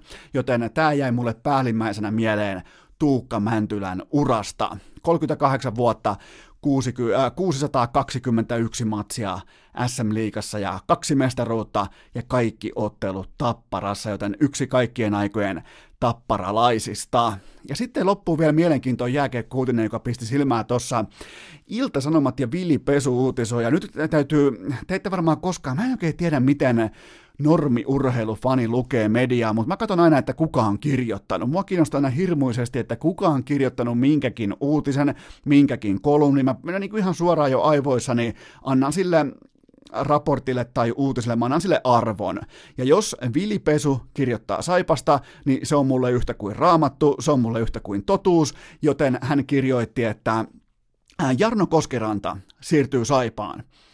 Mä katsoin, että no mitäs helvettiä nyt tapahtuu, että mi, minkä takia SKAn ihan laatusentteri, siis isoissa rooleissa käytetty laatusentteri, KHL-mestari, rahaan kuin roskaa, minkä takia hän siirtyy saipaa ja ehkä se on nimenomaan just tossa, että seitsemän kautta Venäjällä ja nyt tämä viimeisin on vieläkin menossa, koska Putin pitää Putin pitää KHLn käynnissä näköjään hamaan. Olisi mielenkiintoista nähdä, jos olisi ollut silloin mustan surman aikana KHL jo keksitty, että olisiko pelattu silloin aikoinaan, kun se tappoi puolet Euroopan väestöstä, niin olisiko KHL kuitenkin pelattu? Mä vähän luulen, että ois, mutta pysytään kuitenkin Koskirannassa. Mä uskon tämän, mä annan tälle uutiselle todella vahvan, voimakkaan uskottavuusarvon, ja se mikä on kuitenkin noterattavaa, niin Koskiranta on hiipunut nyt täällä SKS suurin piirtein viimeisen kolme ja puolen, puolen vuoden aikana enemmän tai vähemmän rivimieheksi, mutta nyt pitää ymmärtää se, että jos sä oot SKAssa rivimies, niin sä oot melko helvetin monessa muussa eurooppalaisosoitteessa, sä oot tähti tai jopa supertähti. Ja Mä lähden siitä, että Vilipesu ei ammu näitä saipautisia ohi, ja Koskiranta on taloudellisesti siinä tilanteessa, jossa hän voi tehdä aivan minkä tahansa valinnan. Hänellä on pöytä täynnä tarjouksia. Tällä hetkellä hän on kuitenkin kahden suunnan erittäin laadukas perusjääkiekon, oikein sellainen niin kuin kivijuhtamainen jääkiekon pelaaja. Aina kun sä meet Koskirannan ravintolaan, sä tiedät suurin piirtein, että mitä on tarjolla. Se on tollain pihvisen ja kauhean kaunis, sinne ei ole mitään hörseliä päällä, sinne ei ole mikään kiva korianterikuorrutus, vaan se on sitten ihan karu, se on tossa, tossa pihvien, tuossa on perunamussi syö, jos ei ole nälkä, älä syö suksi vittu. Se on, tero, äh, se on tota Jarno Koskiranta, se, että meidän hypätä Terokio mukaan. Mitä muuten Terolle kuuluu, Tero Koskirannalle? Pitäisi käydä updateaamassa, että mikä on tilanne siellä tällä hetkellä, mutta Jarno Koskiranta joka tapauksessa, jos hän siirtyy nyt Saipaan, niin se on kova haku. Se on, se on, se, niin kuin, se on isojen poikien haku, se on isojen, isojen tällaisen, niin kuin, siinä hypätään jo heti, niin kuin mä sanoin teille tästä, että että nyt tulee jakautumaan koronan jälkeen, talousahdingon jälkeen, tulee selkeästi jakautumaan nämä niin kuin isot on edelleen vielä isompia suhteessa pienempiin, niin jos Saipa pystyy puristamaan itselleen Jarno Koskirannan tässä tilanteessa, tässä taloustilanteessa, niin se on, se on kova, kova juttu, ja se on mun mielestä äärimmäisen kova haku. Se on siis, nyt pitää ymmärtää, että vaikka te katsotte tilastoja, vaikka te katsotte vaikka, että miten te olette katsonut vaikka Viaplaylta, että miten SKA pelaa, miten Koskiranta pelaa, niin nyt pitää ottaa sitten taas niinku tasollisesti pitää ottaa tuommoinen ehkä neljä rappusta alemmas, ja sillä rappusella tämän pitkän pelaajan pää nousee kaikkien muiden yläpuolelle, joten helvetin kova haku Saipalta. Nyt jo, Herra Jumala, mennään mennään kohta maaliskuun loppua ja Saipa murskaa kaikki, joten olisiko kuitenkin sitten Saipa nostettava isojen joukkoon? Miettikää, nousisiko Saipa joka, jopa niinku suoraan tällä jo isojen joukkoon tossa, että, koska tämähän siis, lähdetään, otetaan vielä sekin, että nyt jos vaikka, kuvitellaan tällä tilanne, vaikka pelaajat teimme yksi yhteen pelipaikoiltaan, mutta kuvitellaan tällä tilanne, että IFK menettää Teemu Turusen, niin siellähän pitäisi olla kaikki tutkat pyörimässä Herran Jumala kulosaarta myötä ja räikkä ja kaikki ilmahälytykset soida, että mistä me löydettäisiin tähtikategorian hyökkäävä pelaaja, hyökkäyspelaaja, vaikka nämä roolit ei, ja, ja tämä on karrikoitu esimerkki, mutta jos Saipa pystyy puristamaan itselleen Koskirannan tilanteessa, jossa IFK paniikinomaisesti etsii korvaajaa Teemu Turuselle, niin se on kova näyttö, joten Koskiranta Saipaan ja hyvä niin. Urheilukääst! Klassinen yhden kauden ihme! Tähän välikköön mulla on teille pikainen K18-tuoteinformaatio, jonka tarjoaa tuttuun tapaan Coolbet, koska nyt on aika laiha urheilukalenteri, mutta silti Counter-Strike, CS, se pyörii, joten Coolbet tarjoaa kaikille CS-pelaajille, ei niille, jotka heiluttaa sitä hiirtä siellä näytöllä, vaan niille, jotka lyö sen lajin puolesta tai sitä vastaan vetoa, niin sieltä löytyy 10 euroa ilmaisrahaa kaikille Counter-Strike vedonlyöjille, ja se on kyllä aika, niin kuin, täytyy oikein erikseen pohtia vielä sitä, että se on kyllä aika mukaansa tempaava. Mä annan teille jopa niin kuin pienen varoituksen siitä, että siinä lajissa – muuten itse asiassa tulee tuuleteltua aivan liian ajoissa useimmiten omaa jo nyt varmaa osumaa, että tämän tiestä on hallussa, peli on kahdeksan, yksi ei muuta kuin rintataskuun tikettiä ja torille, mutta, mutta, mutta sieltä napsahtaa tuollainen niin kuin aika kovia nousua tällaisia henkisiä karanteenihetkiä vedonlyöjille, joten tota, pitäkää järki päässä, pitäkää maltti, maltti vahvasti läsnä, jos pelaatte Counter-Strikea, koska se tarjoaa aikamoisia swingejä, mä olen todennut näin, mutta siellä on siis Kulpetilla kaikille CS-betsaajille 10 euroa pelirahaa, ja tänään on myös keskiviikko 12 eteenpäin koko ensi yö, vaikka mitään ei oikeastaan pelatakaan, ja nyt se tekeekin siitä haasteellista, koska kerroinpäällikkökampanja on voimassa, eli kuka ottaa näistä vähälukuisista otteluista isoimman kertoimen itselleen, voittaa sen viisi huntia siihen normivoiton kylkeen, joten tota, mä voisin melkein luulla, että nyt pysyy kerroin jossain tuossa tyyliin niin kuin 25, 30, joten kaikki lisäinfo Kulpetin sivustolta, kaikki pelaaminen Maltilla ja K18. Urheilukääst! Suomen paras podcasti myös vuonna 2019!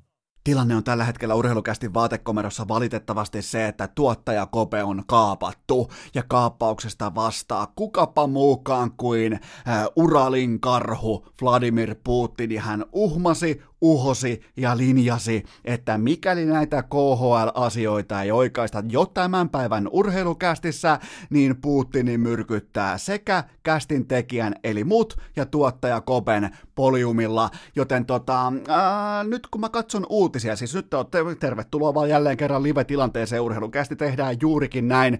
Nyt tuli uutta tietoa liittyen tähän KHL-tilanteeseen ja ilmeisesti siellä otetaan myös jonkinnäköistä niin kuin venäläishattua kouraan seuraan tämän tilanteen edessä, koska nyt siellä on todettu, että palataan sitten, kun asia näyttää paremmalta, tai palataan joskus huhtikuussa, tai palataan sitten, kun tilanne on rauhoittunut, eli tämä viikon rosollitauko nyt tämän playoff-formaatin ja niin kuin koronakeppihevosella ratsastamisen kanssa, niin se on sittenkin unohdettu, joten löytyisikö sittenkin vielä niin kuin Pitääkö tässä alkaa oikeasti uskoa siihen, että myös KHL ajatellaan asioita, siis seuraavaa sekuntia, hetkeä ja matsia pidemmälle? Tämä tulee mulle shokkina, mä en ole valmis tähän, mutta mä teen kuitenkin kaikkeni sen eteen, että mua tai tuottaja Kobea ei myrkytettäisi poliumilla, joten siihen kohtaa pienimuotoinen oikaisu, mutta ei mua nyt sinänsä kyllä ihan hirveästi ressaa se, että jos mun menee, jos joku lopettaa vaikka kuuntelun tuohon ensimmäiseen segmenttiin, että väärää tietoa liittyen KHLn eh, taukoon, no si- siinä kohtaa varmaan sitten vaan pitää lopettaa koko urheilukästin kuuntelu, mutta ja laitetaan vielä tällä niin ihan erillisnoterauksena, että KHL tekee siis palun liittyen myös tuohon Viaplayn äh, kaupalliseen tiedotteeseen, niin KHL tekee siis ilmeisesti paluun vasta sitten, kun tilanne on ohi, eli mulla on vähän sellainen vipa tällä hetkellä, että myöskään KHL ei laiteta enää luistinta jäähän, mutta jos jonkin sarjan tiimoilta pitää yllättyä vuosi toisensa jälkeen, kevät toisensa jälkeen, viikko toisensa jälkeen, niin kyllä se on meidän Putskun ja Gazpromin ikioma KHL, joten tota, ei heitetä kuitenkaan toivoa ämpäriin, sieltä voi tulla nimittäin ihan mitä tahansa. Mutta sitten vaihdetaan tällaiset niinku lähdetään liikkumaan sellaisella positiivisuuden lautalla. Mä melon meitä nyt kaikkia eteenpäin tässä ja mennään posin kautta, mennään iloisuuden kautta. Nyt ei ole ihan hirveästi kuitenkaan niinku iloisia asioita. Ei ole urheilumaailmassa, ei ole siviilimaailmassa, ei ole normiarjessa, ei ole taloudessa, ei ole yhtään missä. Lähdetään siitä, että ihan kaikki, tämä clusterfuck-tyyppinen tosielämän HCTPS, tämä pyörii tällä hetkellä sellaisella lumipalloilmiöllä kohti jotakin paikkaa, minkä läsnäoloa tai niinku, jonka sijaintia me ei vielä tiedetä, mutta se on törmäämässä johonkin aivan helvetin kovaa, mutta mennään kuitenkin hetken verran posin kautta, koska NHL. Siellä on intressissä totta kai jatkaa tätä kautta, ne on lähtökohtaisesti ne on taloudellisia, mutta se mitä mun mielestä, mä en tiedä valehteliko Gary Bettman meille kaikille, mä en kerännyt myös buuaamaan, mutta hän totesi hienosti kuitenkin, ja on tää sitten valhetta, hurskahtelua, mitä tahansa, mutta hän totesi mun mielestä osuvasti, että Oleellista paluussa on se, että mikäli pelataan playoffit, niin niiden playoffien pitää kunnioittaa Lordi Stanlin maljan perinteitä, eli sitä palkintoa edellekään voi voittaa suurin piirtein ilmestymällä paikalle, sitä palkintoa ei voi voittaa niin kuin jonkun rämäpäisen playoff-formaatin kautta, Eli siis toisin sanoen Batman sanoi meille NHL-faneille, että jos pelataan, pelataan koko paska läpi, pelataan kunnolla, pelataan ihan normaalit playerit, ja se oli mun mielestä hieno linjaus siitä, että nyt ei niinku, ei jaeta mitään alennus Stanley Cuppeja. Ei ole mikään sellainen, että okei, otetaan idän ja lännen voittajat vastakkain välittömästi runkosarjasta, ketkä on nyt ykkösinä, ja ne pelaa paras yhdestä, paras yhdestä erästä. Ensimmäinen maalintekijä voittaa, se vie himaa Stanley Cupin, vaan se on mun mielestä hieno lähtökohta, että jos pelataan, niin pelataan kunnon kattaus, koko setti läpi, ja, ja eihän sitä palkintoa, siis palkintohan kokee sillä hetkellä inflaation, kuten vaikka Panteripatsas suomalaisessa koripallossa, kun se tuodaan paikalle jumalauta Ikean muovikassissa, tuodaan ratkaisevaa finaaliin paikan päälle Ikean säkissä, tuodaan se panteripatsas, niin jokainen varmaan ymmärtää, että no tuota, hmm, onko ton palkinnon arvo nyt ihan niin? Onko se, onko se oike, missä se palkinnon arvo menee, jos se tuodaan jumalauta 80 sentin hintaisessa jätesäkissä paikalle. Joten tota, Stanley Cup, se on kuitenkin se maailman, urheilumaailman vaikeiten voitettava pokaali, joten tota, toivottavasti siitä pidetään myös kiinni, mutta nyt se posin kautta eteneminen.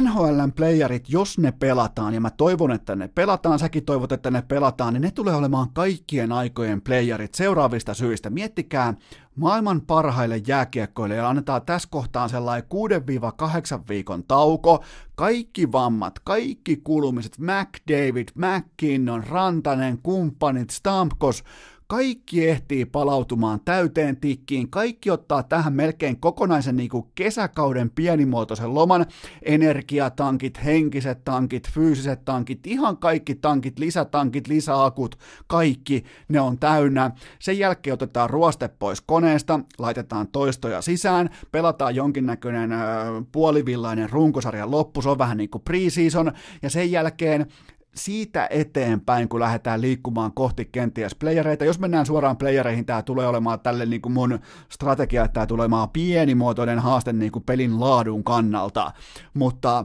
se tempo, se energia, tähtipelaajien kunto, tähtipelaajien äh, kuormitus, niiden taso, se tulee olemaan ihan helvetin moista, siis kat- kaiken kaikkiaan se, että sulla on koko ajan supertähdet kentällä, ne tulee täydellä akulla, niitä ei ole kuluttanut yhtään mikään viimeiseen kuuteen kahdeksan viikkoon, ja se tulee nostamaan sen pelin tason, siis syketason, tempotason, tempotaito, kaikki nämä dynamiikka, se tulee olemaan jotain aivan täysin hurmoksellista.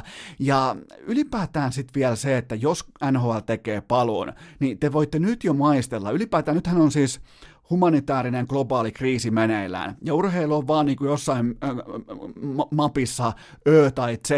Se, se tulee hännän viimeisenä tässä koko hommassa, mutta tämä on urheilukäst, tämä käsittelee urheilua. Niin jokainen varmaan ymmärtää, että ihmiset tällä hetkellä ne janoaa iloisia asioita, ne janoaa arkisen iloisia pikkujuttuja, reissu vaikka hiihtämään, reissu vaikka leikkipuistoon, vaikka eväskorimatka, kalaretki, mitä tahansa. Siis ihmiset janoaa tällä hetkellä pieniä arkisia ilon aiheita, niin miettikää sitä vastaanottoa NHLlle fanien toimesta, mikäli tämä sarja palaa, vaikka sanotaan vaikka kesäkuun alussa, milloin tahansa, jos tämä sarja palaa, se tulee olemaan siis Äh, se tulee olemaan sellainen niin kuin jatkuva Vegasin neitsyt-kauden fiilis katossa. Ihan jatkuvasti, koko ajan, joka paikassa. Kaikki odottaa sitä, se on sellainen yhteinen juttu. Koko jääkiekko maailma keräytyy yhteisen juhlan äärelle tämän tiimoilta, ja se taas sitten nostaa, kun sulla on ihan uunituoreet supertähdet, sulla on hyvin levänneet supertähdet, ja ylipäätään niin kuin tällaisten aikojen jälkeen urheilu löytää sen oman positiivisen jalansijansa siitä maa, niin kuin maapallolta, ma- maailmasta, maailman urheilukaltaista. Tämä on marginaalilaji, tämä on pikkulaji, mutta silti jääkiekolla on tässä kohtaa ihan mielettömiä mahdollisuuksia. Aina kun on heikkoja aikoja, on pörssiromahdus, on kiinteistöarvojen täydellinen romahdus, on vaikka musta perjantai, mitä tahansa, niin niin sen jälkeen pystyy kuitenkin luottamaan siihen, että aina on mahdollisuuksia ja ne pitää uskaltaa vaan käyttää, joten mä uskon siihen, että NHL tulee tarjoamaan meille ihan uskomattoman hyvät pudotuspelit johtuen nimenomaan pelaajien laadusta, pelaajien terveystasosta, kaikki tämä, mutta tämä kuitenkin sillä ehdolla, että se on turvallista, ja vain turvallinen, terveellinen ilma- ilmapiiri voi synnyttää sen positiivisuuden syklin, joka uh, uh, niin kuin oman hurmoksensa kautta kulminoituu sit siihen, että nämä pelaajat pystyy parhaimpaansa, fanit pystyy tuomaan aina oman aapelinsa paikalle katsomoon, ja saadaan sellainen niin kuin, kaikkien lätkäfanien unelmatilanne vielä tähän kauteen, joten tämä oli mun tällä ehkä vähän naivistinen, öö, lapsellinen katsaus siihen, että kenties mitä mä toivon, mutta joku pien osa musta myös odottaa sitä, että näin tulee tapahtumaan.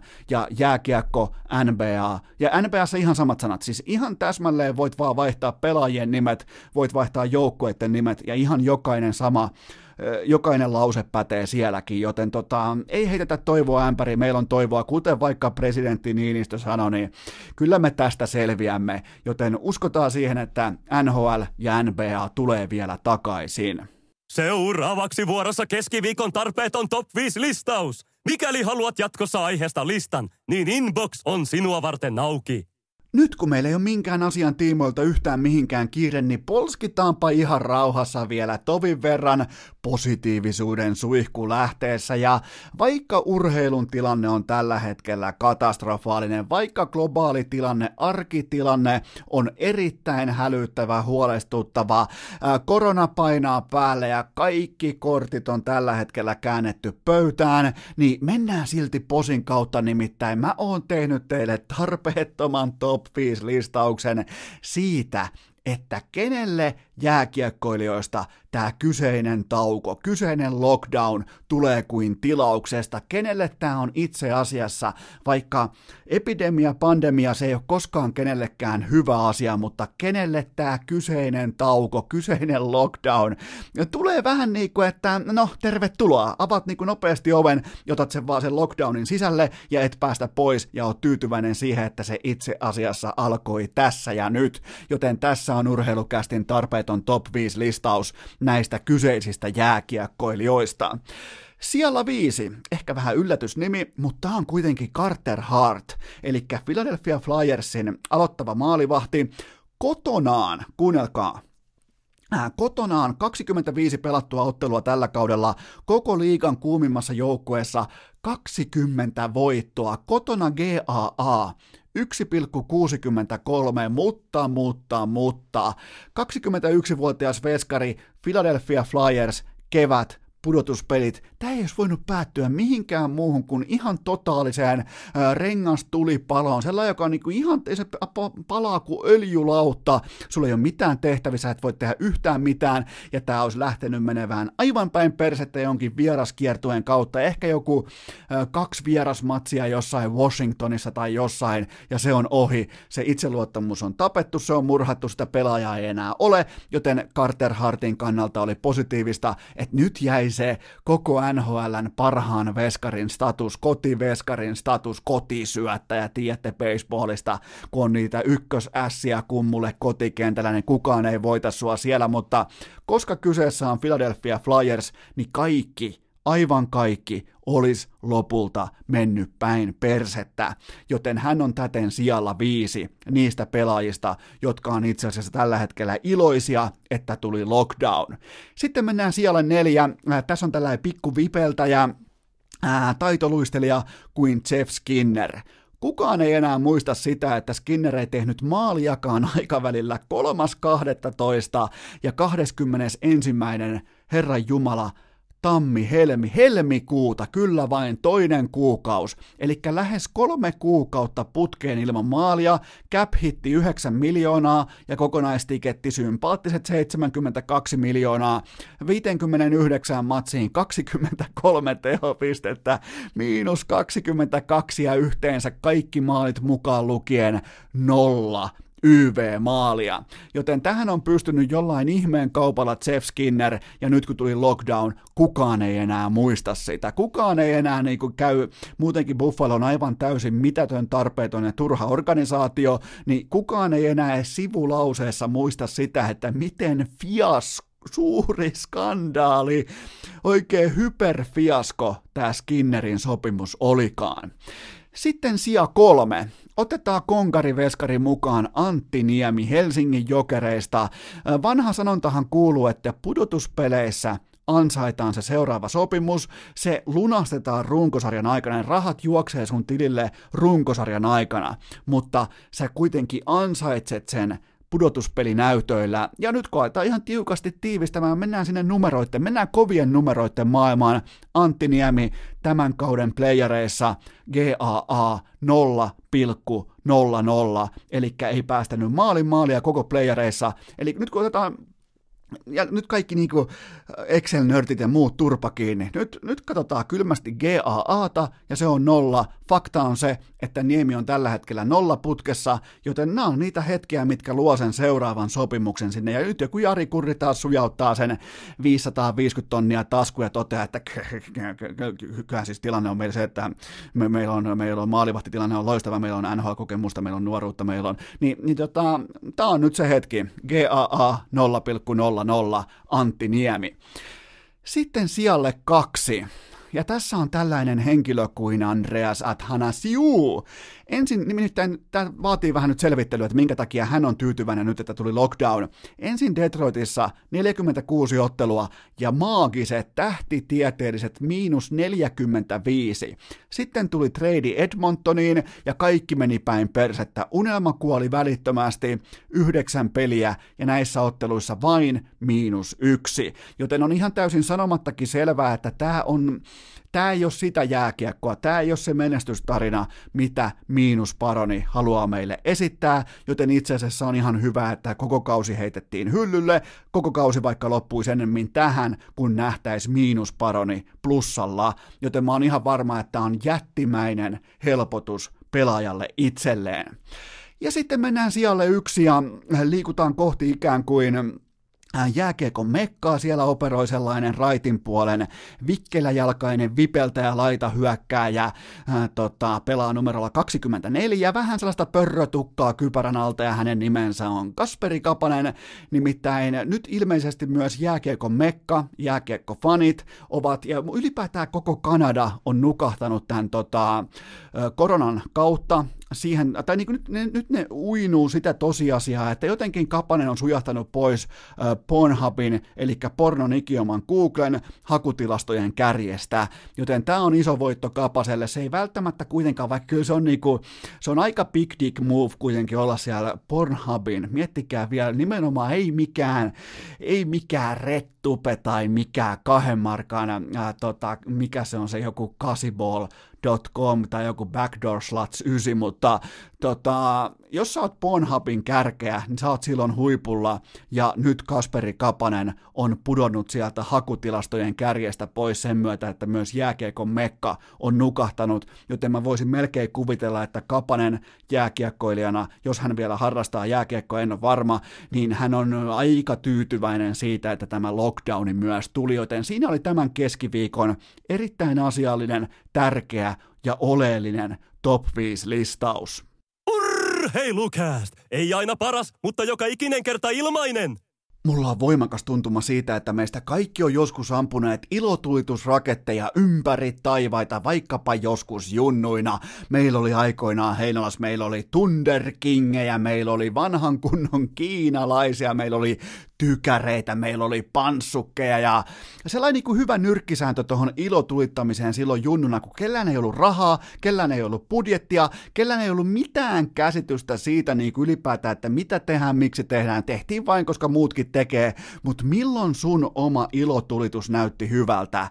Kyllä vain just sillä hetkellä, kun kellään muulla ei ollut yhtään rakettia, sulla oli silloin monopoli, sulla oli se, se kaikki muut joutuu ihastelemaan, se on ihan sama minkälainen tähtisädetikku sulla siinä oli, tai roomalainen kynttilä, se oli silti koko korttelin hienoinen tällä hetkellä.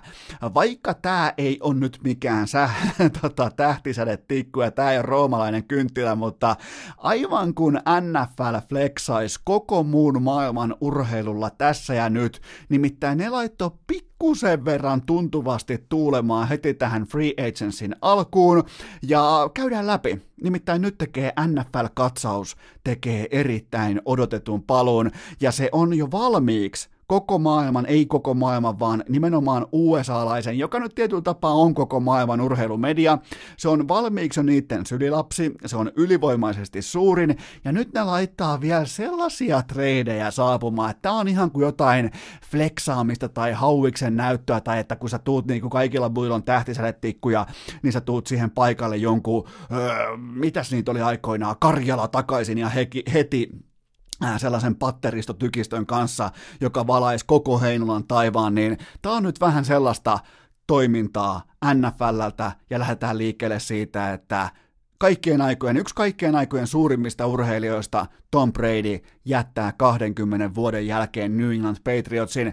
Kuusi mestaruutta, kaikkien aikojen suurin NFL-pelaaja, kaksinkertainen dynastia. Ensin se 2000-luvun alun ja sen jälkeen tämä, mikä nyt loppui tuohon tota, Atlantan iltaan tuossa kaksi vuotta sitten, oikeastaan vuosia, kaksi kuukautta sitten pikemminkin, niin kahdessa eri osassa toteutettu dynastia, 20 vuotta, sama päävalmentaja, sama pelirakentaja, ja se on nyt ohi, koska hän jättää, kuten sanottua ja todettua. Hän päätti tiistaina, nyt just kun mä tätä teen tässä, hän päätti tässä suurin piirtein vartti sitten, ja mun on nyt vaan syytä reagoida tähän, koska tämä jakso on pakko purkittaa, jotta pääsään meidän karanteeniasioissa eteenpäin, niin tota, se ei tullut shokkina, se ei niinku, se on jännä, kun Tom Brady tekee mitä tahansa, niin se ei tunnu miltään. Se on siis se on kliinistä suorittamista, se on koko uransa edustanut samoja arvoja, se on urheiluvalmistautuminen. Ylipäätään Tom Bradyn sellainen tietty standardi, kun se tulee kentälle, se on todella, todella korkea. Se katsoo nauhaa, se katsoo filmiä, se opiskelee vastustajaa, se tietää useimmiten vastustajasta,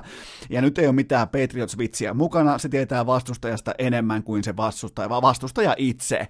Joten tota, tämä on nyt ohi, tämä dynastia on nyt eh, siivottu sivuun, niin niillä ei tällä hetkellä itse asiassa edes ole pelirakentajaa, mutta se, ei oikein, se on taas, se on niinku, se on uno, tai niinku se on, se on nappikauppaa. Se on sitten taas niinku tulevaisuuden ongelmia, mutta tässä kuitenkin me saatiin, ja tämä osuu just nimenomaan siihen, että miten mä oon seurannut NFL. Mä muistan silloin, kun Tom Brady oli ihan keltanokkana, se oli Conan O'Brienin ohjelmassa vieraana, mä olin silloin itse lukiossa Lahessa, ja mä asuin silloin Lautamiehen kadulla, eli puhutaan toisin sanoen vuosista suurin piirtein 2000 2001 tai 2002 tai jotain tällaista kenties ehkä, niin tota, niistä päivistä alkaen suurin piirtein, kun mä aloin sen jälkeen sitten suurin piirtein parin vuoden sisällä mä aloin katsoa NFLää, ja sitä tietenkin sitten siitä tuli enemmän tai vähemmän mulle uskonto, niin se on uskomatonta, että toi jätkä on dominoinut kaikki ne vuodet, alkaen sieltä, että se varattiin numerolla 199 Michiganista,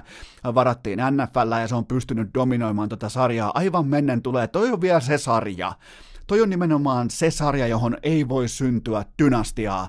Se on sen palkkakattojärjestelmä on niin ankara, se on niin kova, kovaksi keitetty se systeemi, että sä et vaan pysty pitämään tähti, tai niin kuin sä et pysty pitämään voittavista pelaajista kiinni, sä et vaan pysty, koska niistä tulee tähtipelaajia, niistä tulee sunnuntai-tähtiä, niistä tulee isoja mediaseurannan tähtiä, kun ne voittaa jotakin, on pakko päästä irti voittavista pelaajista, koska hintalappu lähtee kohti taivaan yläreunaa, ja Bill Belichick heittää sitä jengiä koko ajan ihan niin kuin suorastaan talikolla ulos, ja ne on pystynyt voittamaan kuusi mestaruutta.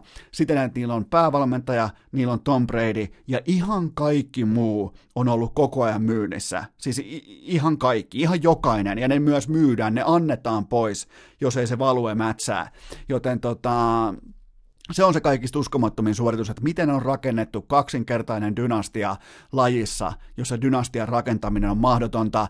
Ja nyt sitten tietenkin katsotaan tulevaisuuteen, koska Tom Brady itse sanoi, että jalkapallo tai niin kuin kainalopallo tarina jatkuu jossain muualla, niin jos pitäisi tällä hetkellä jotakin veikata, niin mä lähtisin siitä, että se teki just isoja investointeja Hollywoodin studioihin, niin tota, mä uskon, että hän siirtyy nyt, hän on ollut aikoinaan ensin tähti, sen jälkeen supertähti, sen jälkeen lajilegenda, niin nyt olisi aika siirtyä sellaiselle tietyllä tapaa niin kuin mogulitasolle siitä, että astutaan pois absoluuttisesti urheilun maailmasta pelkästään. Vähän niin kuin LeBron James. Ei Lakersiin siirtyminen ollut mitään sataprosenttista urheilua tai koripalloa. Se oli siis Hollywood-siirto. Se on dominointia sitten taas siellä kulisseissa, niissä bisneksissä, missä nämä sun niinku 40 miljoonan vuositulot siis koripallosta, ne on nappikauppaa. Ja se on se, mikä nostaa sut sinne niinku miljardiklubiin, missä on tyyli niinku vain Michael Jordan, Tiger Woods ja pari muuta urheilun historiassa, sinne mogulikerhoon, sinne kun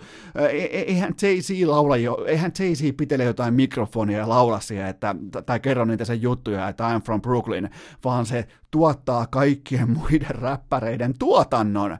Se on se mogulitaso, ja sitä tällä hetkellä hakee myös äh, eittämättä Tom Brady ja mun, jos pitäisi tällä hetkellä laittaa rahat jonkin asian puolesta, niin mulla se olisi se, että hän siirtyy Los Angeles Chargersiin. Aika paljon heitellään myös Tampa Bay Buccaneersia tällä hetkellä esiin, mutta en, en löydä. En, mä, mä löydän kelin, mä löydän hyvät laitahyökkäät, mä löydän muutamia. Mä löydän ennen kaikkea hienon hienon merirosvolaivan, joka on siellä tota, stadionilla, mutta mä en löydä mulle ei vaan riitä. Mä, se voi totta kai siirtyä myös Tampapeihin, mutta mun näkemys, mä, mä jotenkin mä uskallan nähdä sen tuolla tota, Hollywoodissa tai sitten Las Vegas Raiders, koska se on sitten taas yksityiskoneella, niin se on ö, puolen tunnin matka Los Angelesiin siitä, joten tota, no en tiedä, se voi olla, jos pitäisi tällä hetkellä tehdä tällä urheilukästi rankingi, niin mä heitän ykköseksi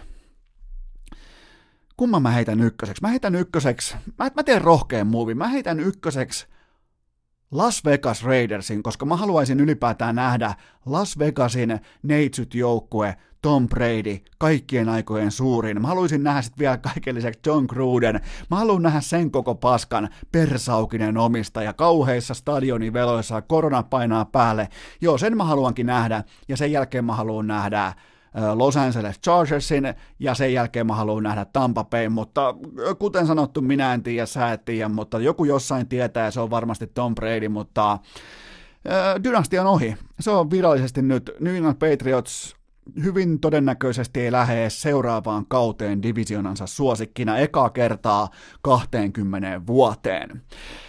Sitten lisää puita uuniin, nimittäin se on aina puhutteleva hetki mun mielestä tällaisissa niin kuin supertähtivetoisissa lajeissa, kuten vaikka amerikkalainen jalkapallo, kuten vaikka NBA, NHL, kun ihan tietoisesti vaihdat hyvän pelaajan huonoon pelaajan ja se ei haittaa sua yhtään. Mä niinku, Mä haluaisin joskus pystyä samaistumaan sysipaskaan GM-toimintaan, seurajohtotoimintaan niiltä osin, että miltä tuntuu se hetki, kun sä tiedät, että sä annat yhden lajin parhaista pelaajista pois ja sä et saa vastineeksi yhtään ketään. Ja nyt puhutaan tietenkin Houston Texansista, jonka suuri visionääri Bill O'Brien antoi DeAndre Hopkinsin yksi lajin parhaista laitahyökkäjistä ja yksi niistä laitahyökkäjistä ylipäätään, kelle mä oon valmis antamaan vedonlyönti poliittisesti yhtään mitään arvoa arvoa, siis puhutaan tuollaisesta puolen pinnan arvoisesta pelaajasta, melkein jopa pinna, mutta puolpinna on DeAndre Hopkinsin arvo, ja se on todella, todella paljon laita hyökkää. Niitä ei ole monta, niitä on ehkä joku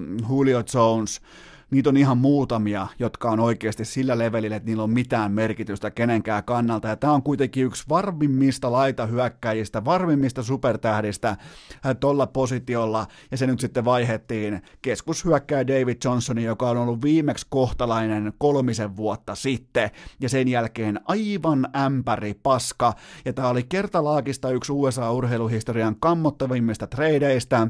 Ja Tämä on vähän samanlainen tilanne kuin Bill O'Brien olisi vaikka elokuvassa Yön ritari ja se tuijottaa sitä isoa rahakasaa, tuikkaa toisen puolen tuliin ja ilmoittaa, että mä poltan vaan oman puolen, niin katsotaan mitä, kattokaa mitä te muut teette. No muut ei tee yhtään mitään, ne odottaa, että on idiootti polttaa rahojaan ja antaa lajin parhaita pelaajia vaihdossa kolmeen vessapaperirullaan. Ja mä en ole vieläkään keksinyt, mulla on ollut aikaa pohtia, tässä on ollut vuorokausi aikaa pohtia tätä, että mitä haetaan tällaisella treidillä. Kukaan ei pystynyt pakottamaan ketään mihinkään actioniin. Näitä siis joskus nähdään, jos sä pystyt pakottamaan sun joukkueen kättä siten, että sä et vaikka halua sainata. Vähän niin kuin vaikka Anthony Davis teki NBAssa vuosi sitten.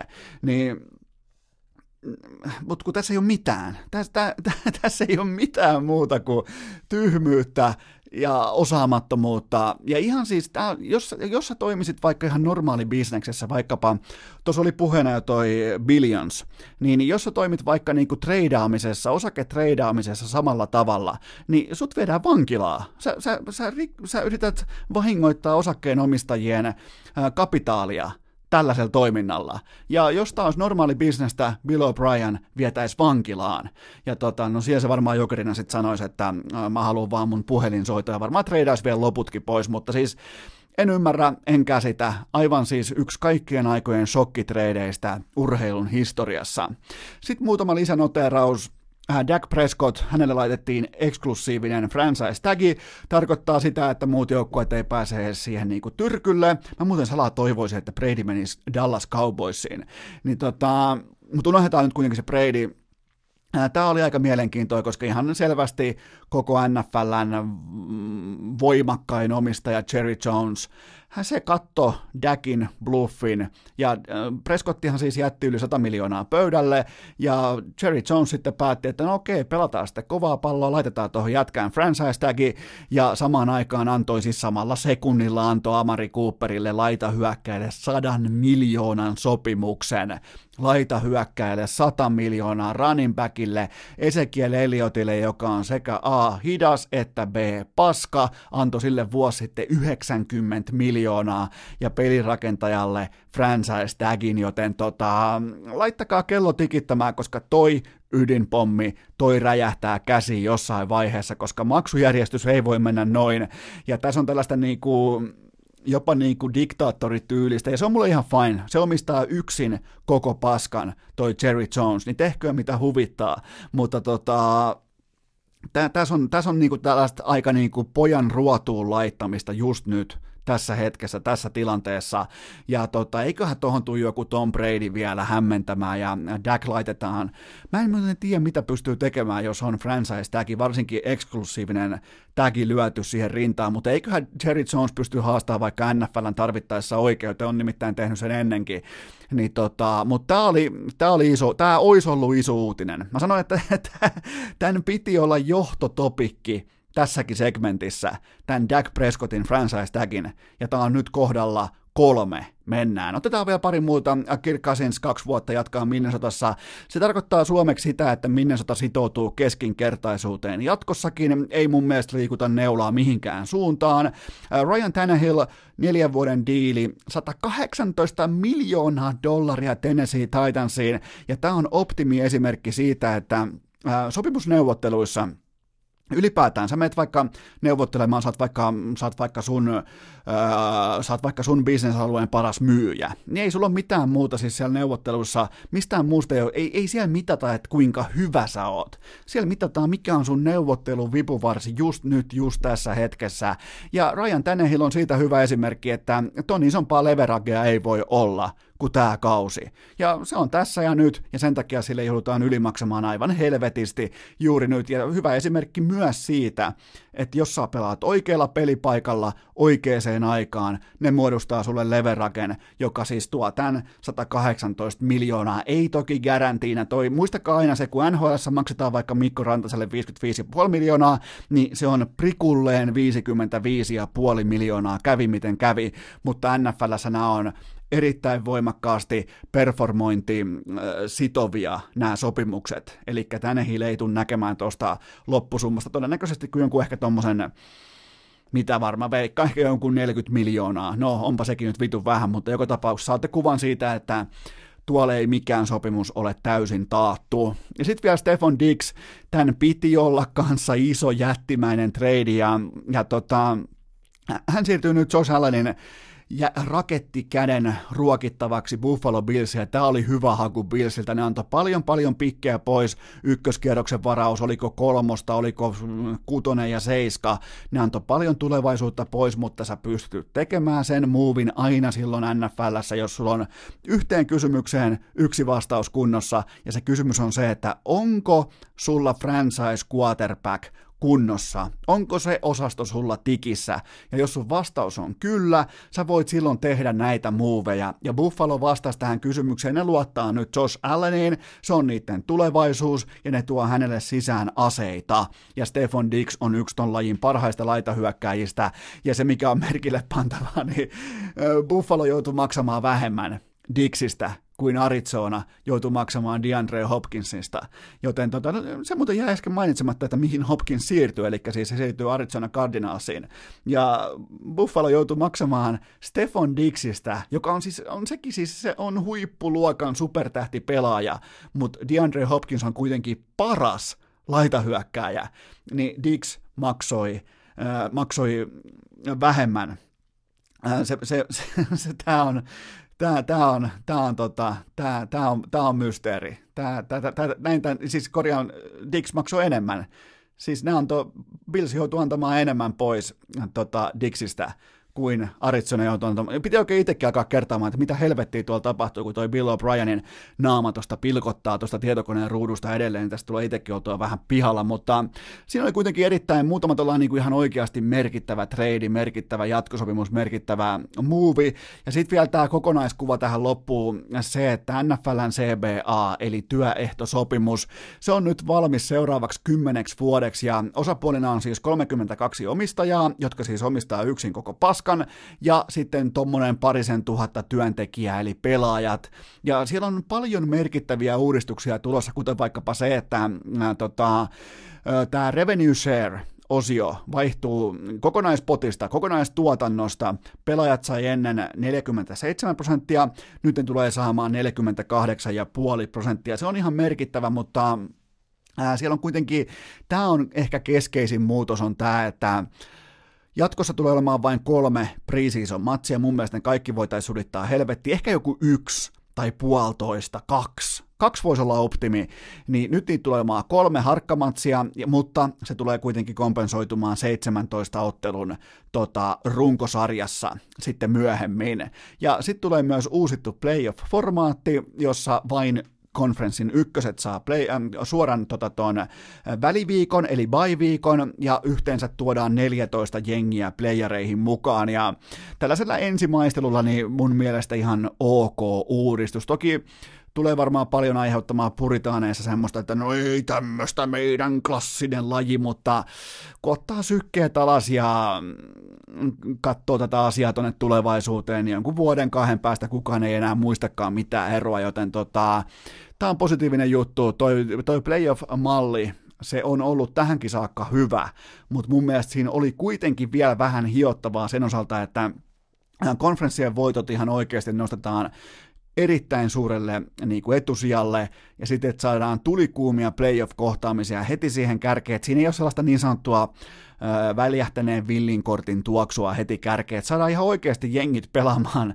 pelaamaan todella isoista asioista heti kärkeen, niin se on hyvä juttu, mutta isossa kuvassa tähän CBAhan liittyen mulle jäi ihan autenttinen jopa tuoksun enää, että tämä nykypäivän neuvotteleva osapuoli, tämä nykypäivän keskiluokka, eli keskitasoinen pelaaja, niin se vaihtoi paremman huomisen eh, tällä hetkellä itse käärittyyn jointtiin. Eli ne otti marihuonan, ne antoi paljon pois, ne otti THC-tuotteet, ne antoi paljon pois. Ja nimenomaan suuri voittaja tässä koko keisissä oli se ei tähtipelaajat, ei ne ykköskorin megatianajat, vaan nimenomaan ne, se laaja massa siinä keskellä. Tämä oli niin kuin laajan massan äänestys, jonka ne pystyi junttaamaan läpi tuommoisella ehkä 60 äänen marginaalilla lopulta, mikä oli todella, todella tasainen äänestys, mutta, mutta, mutta ainakin nyt tietää se, että NFL pelataan normaalisti seuraavat kymmenen kautta ja mennään eteenpäin.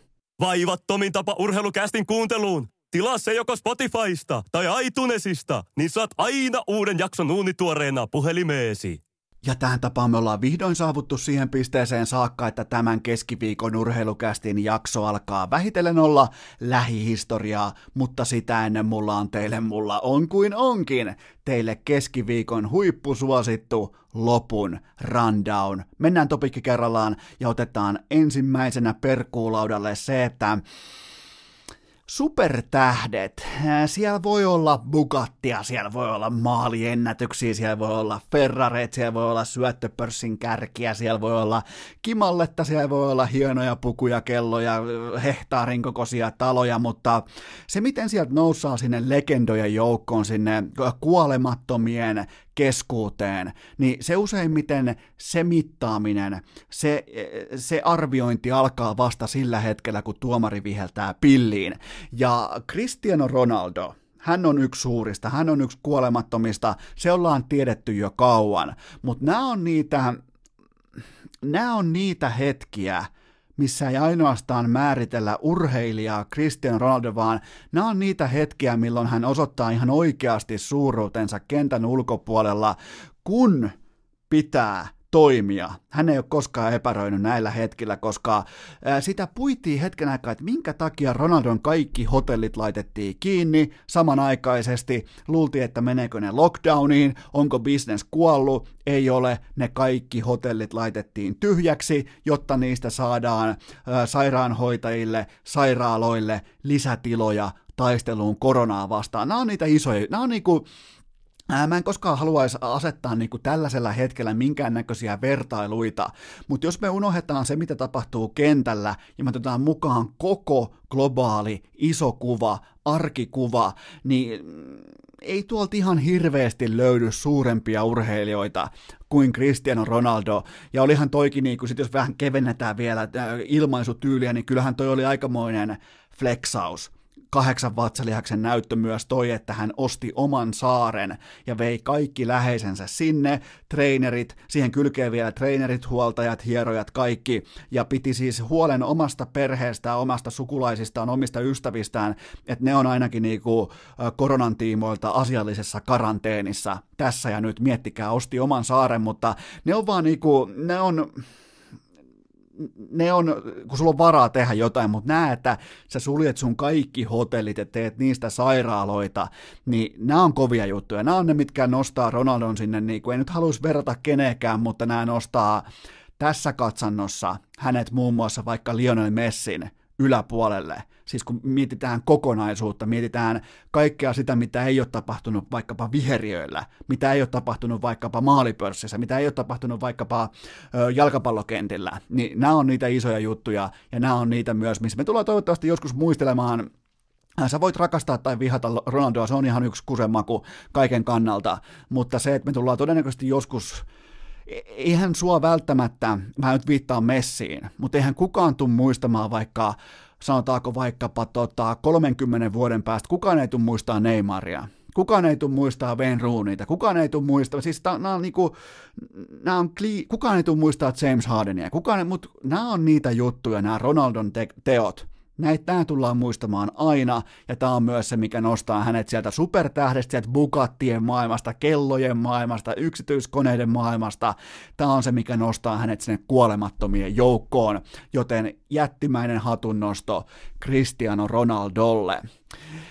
Ja sitten EM-jalkapallo, sinne meni, sinne peruttiin ja näköjään tällä yhden miljardin arvoinen niin kuin profit-ratkaisu, se kestää vähän kauemmin kuin muut, ihan itsestään selvät ratkaisut tällä hetkellä, että ainoastaan oikeastaan ironista kyllä Kalerva Kummola, Rene Faseli ja jääkiekon MM-kisat pystyy vielä venyttämään ratkaisua pidemmällä, mutta kyllähän tämä oli koko ajan selvä, että niin kuin ne kehtas sentää kuitenkin UEFalla alkaa leikittelemään tämän niin kuin 12 kisakaupungin samanaikaisella erikoisorganisoinnilla, mikä on siis ihan absoluuttinen clusterfuck.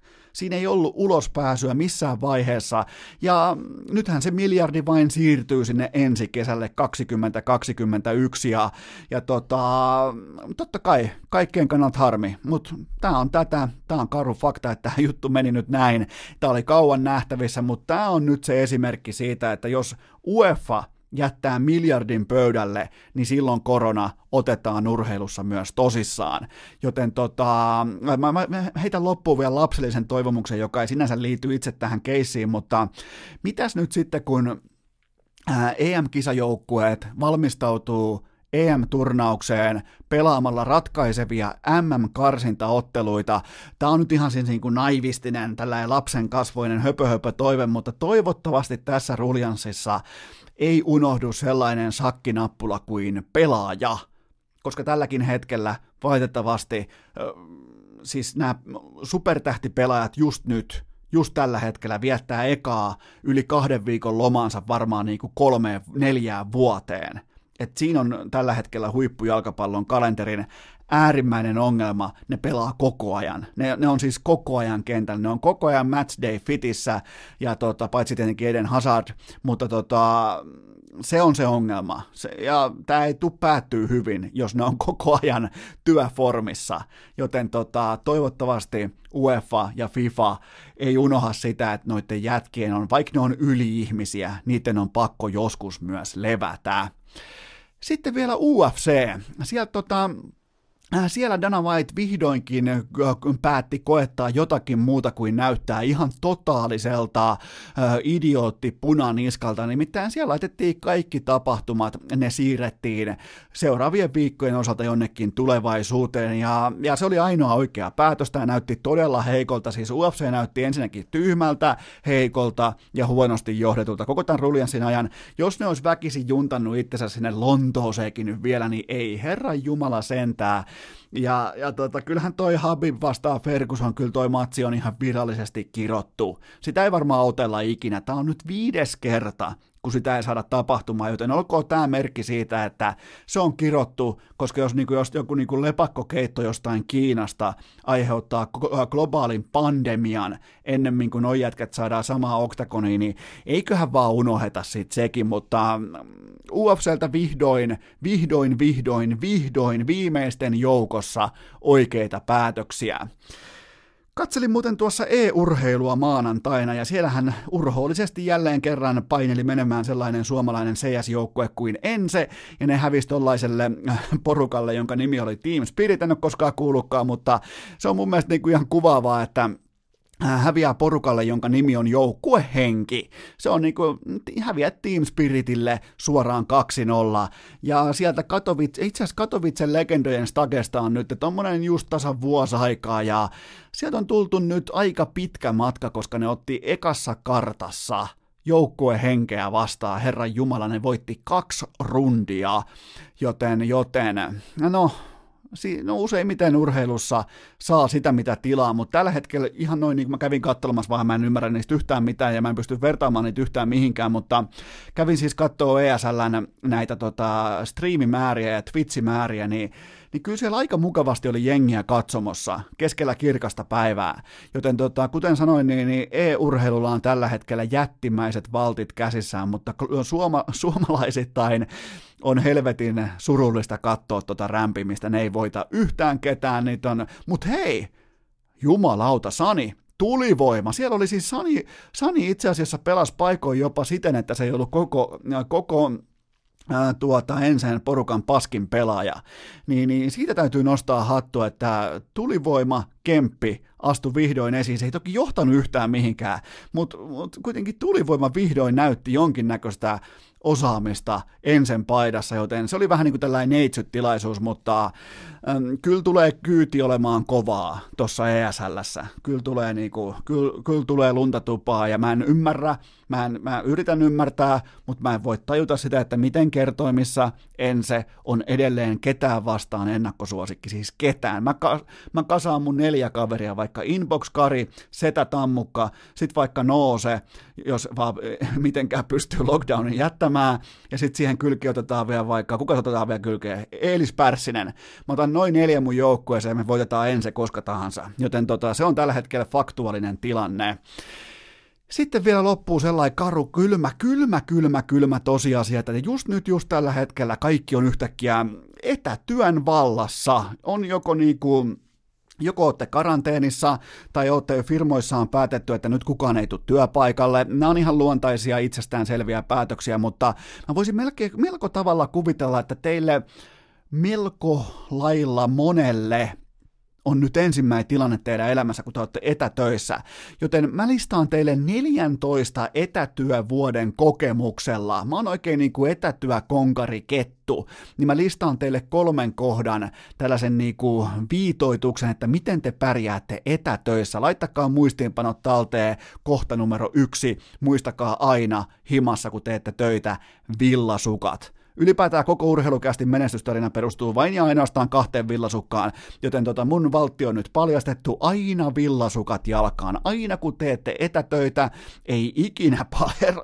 Siis jotkut savaget, jotkut blokkaajat tekee Herran Jumala paljain jaloin, tai sitten ne on vaan niissä kuvissa. Mun täytyy selvittää tämä asia, mutta kaikki lähtee villasukista. Se on vähän niin kuin, se on yhtä tärkeä osa kuin vaikka NFL-joukkueen pelirakentaja. Se on eka asia, mikä pitää olla kunnossa, ja sen on absoluuttisesti oltava kunnossa, jotta voitte haaveilla yhtään mistään menestyksestä. Sitten äh, kohta numero kaksi, ei ikinä, nyt sul voi alkaa poskia punottamaan, mutta ei ikinä etätöissä, ei koskaan, ei missään olosuhteessa – podcastia taustalle, koska jompikumpi hommista menee silloin vituiksi, joko duuni tai kuuntelu, ja älkää koskaan laiminlyökö hyvää kummikuuntelua sillä, että teette jotain siinä samalla, teette jotain aivojumppaa, teette, ylipäätään jos silmät vaeltaa vaikka tietokoneen näytöllä, niin teidän jakso on silloin pilalla, joten duuni duunina ja kuuntelu kuunteluna, mutta kummatkin koskaan ei päällekkäin samaan aikaan. Sitten kohta numero kolme, tämä on teille hyvää aikaa, hyvä sauma osoittaa kaikki nämä haaveunet vääriksi, koska ei siinä oikein niinku hurskaammaksi tuu siinä etätyössä. Mulla on nyt 14 vuotta itellä vyöllä ja tota, kyllä aina toisinaan on ikävä sellaisia niin kuin porukkapalvereita, kun olisi vaikka työkavereita tai jotain, niin kuin ketä tahansa pääsisi vaikka brainstormaamaan tai jotain. Sen takia on ollut vieraitakin. Se on siis ylipäätään urheilukästille on todella, todella, todella hienoa, että on ollut vieraita, koska pääsee sinne vähän hengailemaan, pääsee juttelemaan, pääsee tapaamaan ihmisiä ja katsomaan, että minkälainen niiden työpaikka, minkälaisissa studioilla ne on, mitä ne tekee, mitä kaikkea siellä on, niin, niin tota, no, tämä voi olla teille nyt neitsellinen hetki olla etätöissä, mutta ei se kuitenkaan mikään kaikkea pelastava tekijä ole, joten siinä oli urheilukästin äh, etätyöohjeet teille kaikille ruukieille. Ja nyt lähdetään kohti perjantaita ja, ja tota, äh, Karu fakta on myös tällä hetkellä Suomessa se, että valmiuslaki astuu voimaan tässä ja nyt oikeastaan, joten ei muuta kuin laitetaan rajat kiinni. Ja se muuten, mikä tulee olemaan se todella jättimäinen kysymys nyt, kun rajat menee kiinni, niin kuka helvetti hakee nuuskaa Haaparannasta? Kuka, kuka on se nuuskajuhta, joka keksii jollakin verukkeella, vaikka väärentyllä asiakirjalla tai jollain ää, poikkeuslakipassilla pääsee Haaparantaa ostamaan nuuskaa, koska sehän on kuitenkin se voimavara, se on se elementti, se on se materiaali, mikä pitää Suomen liikkeessä, joten tämä on niinku ehkä se keskeisin kysymys tähän jakson loppuun, että kuka pääsee käymään Haaparannassa. En tiedä, mulla ei ole siihen vastauksia, mutta se on kuitenkin fakta, että perjantaina jatkuu. Ei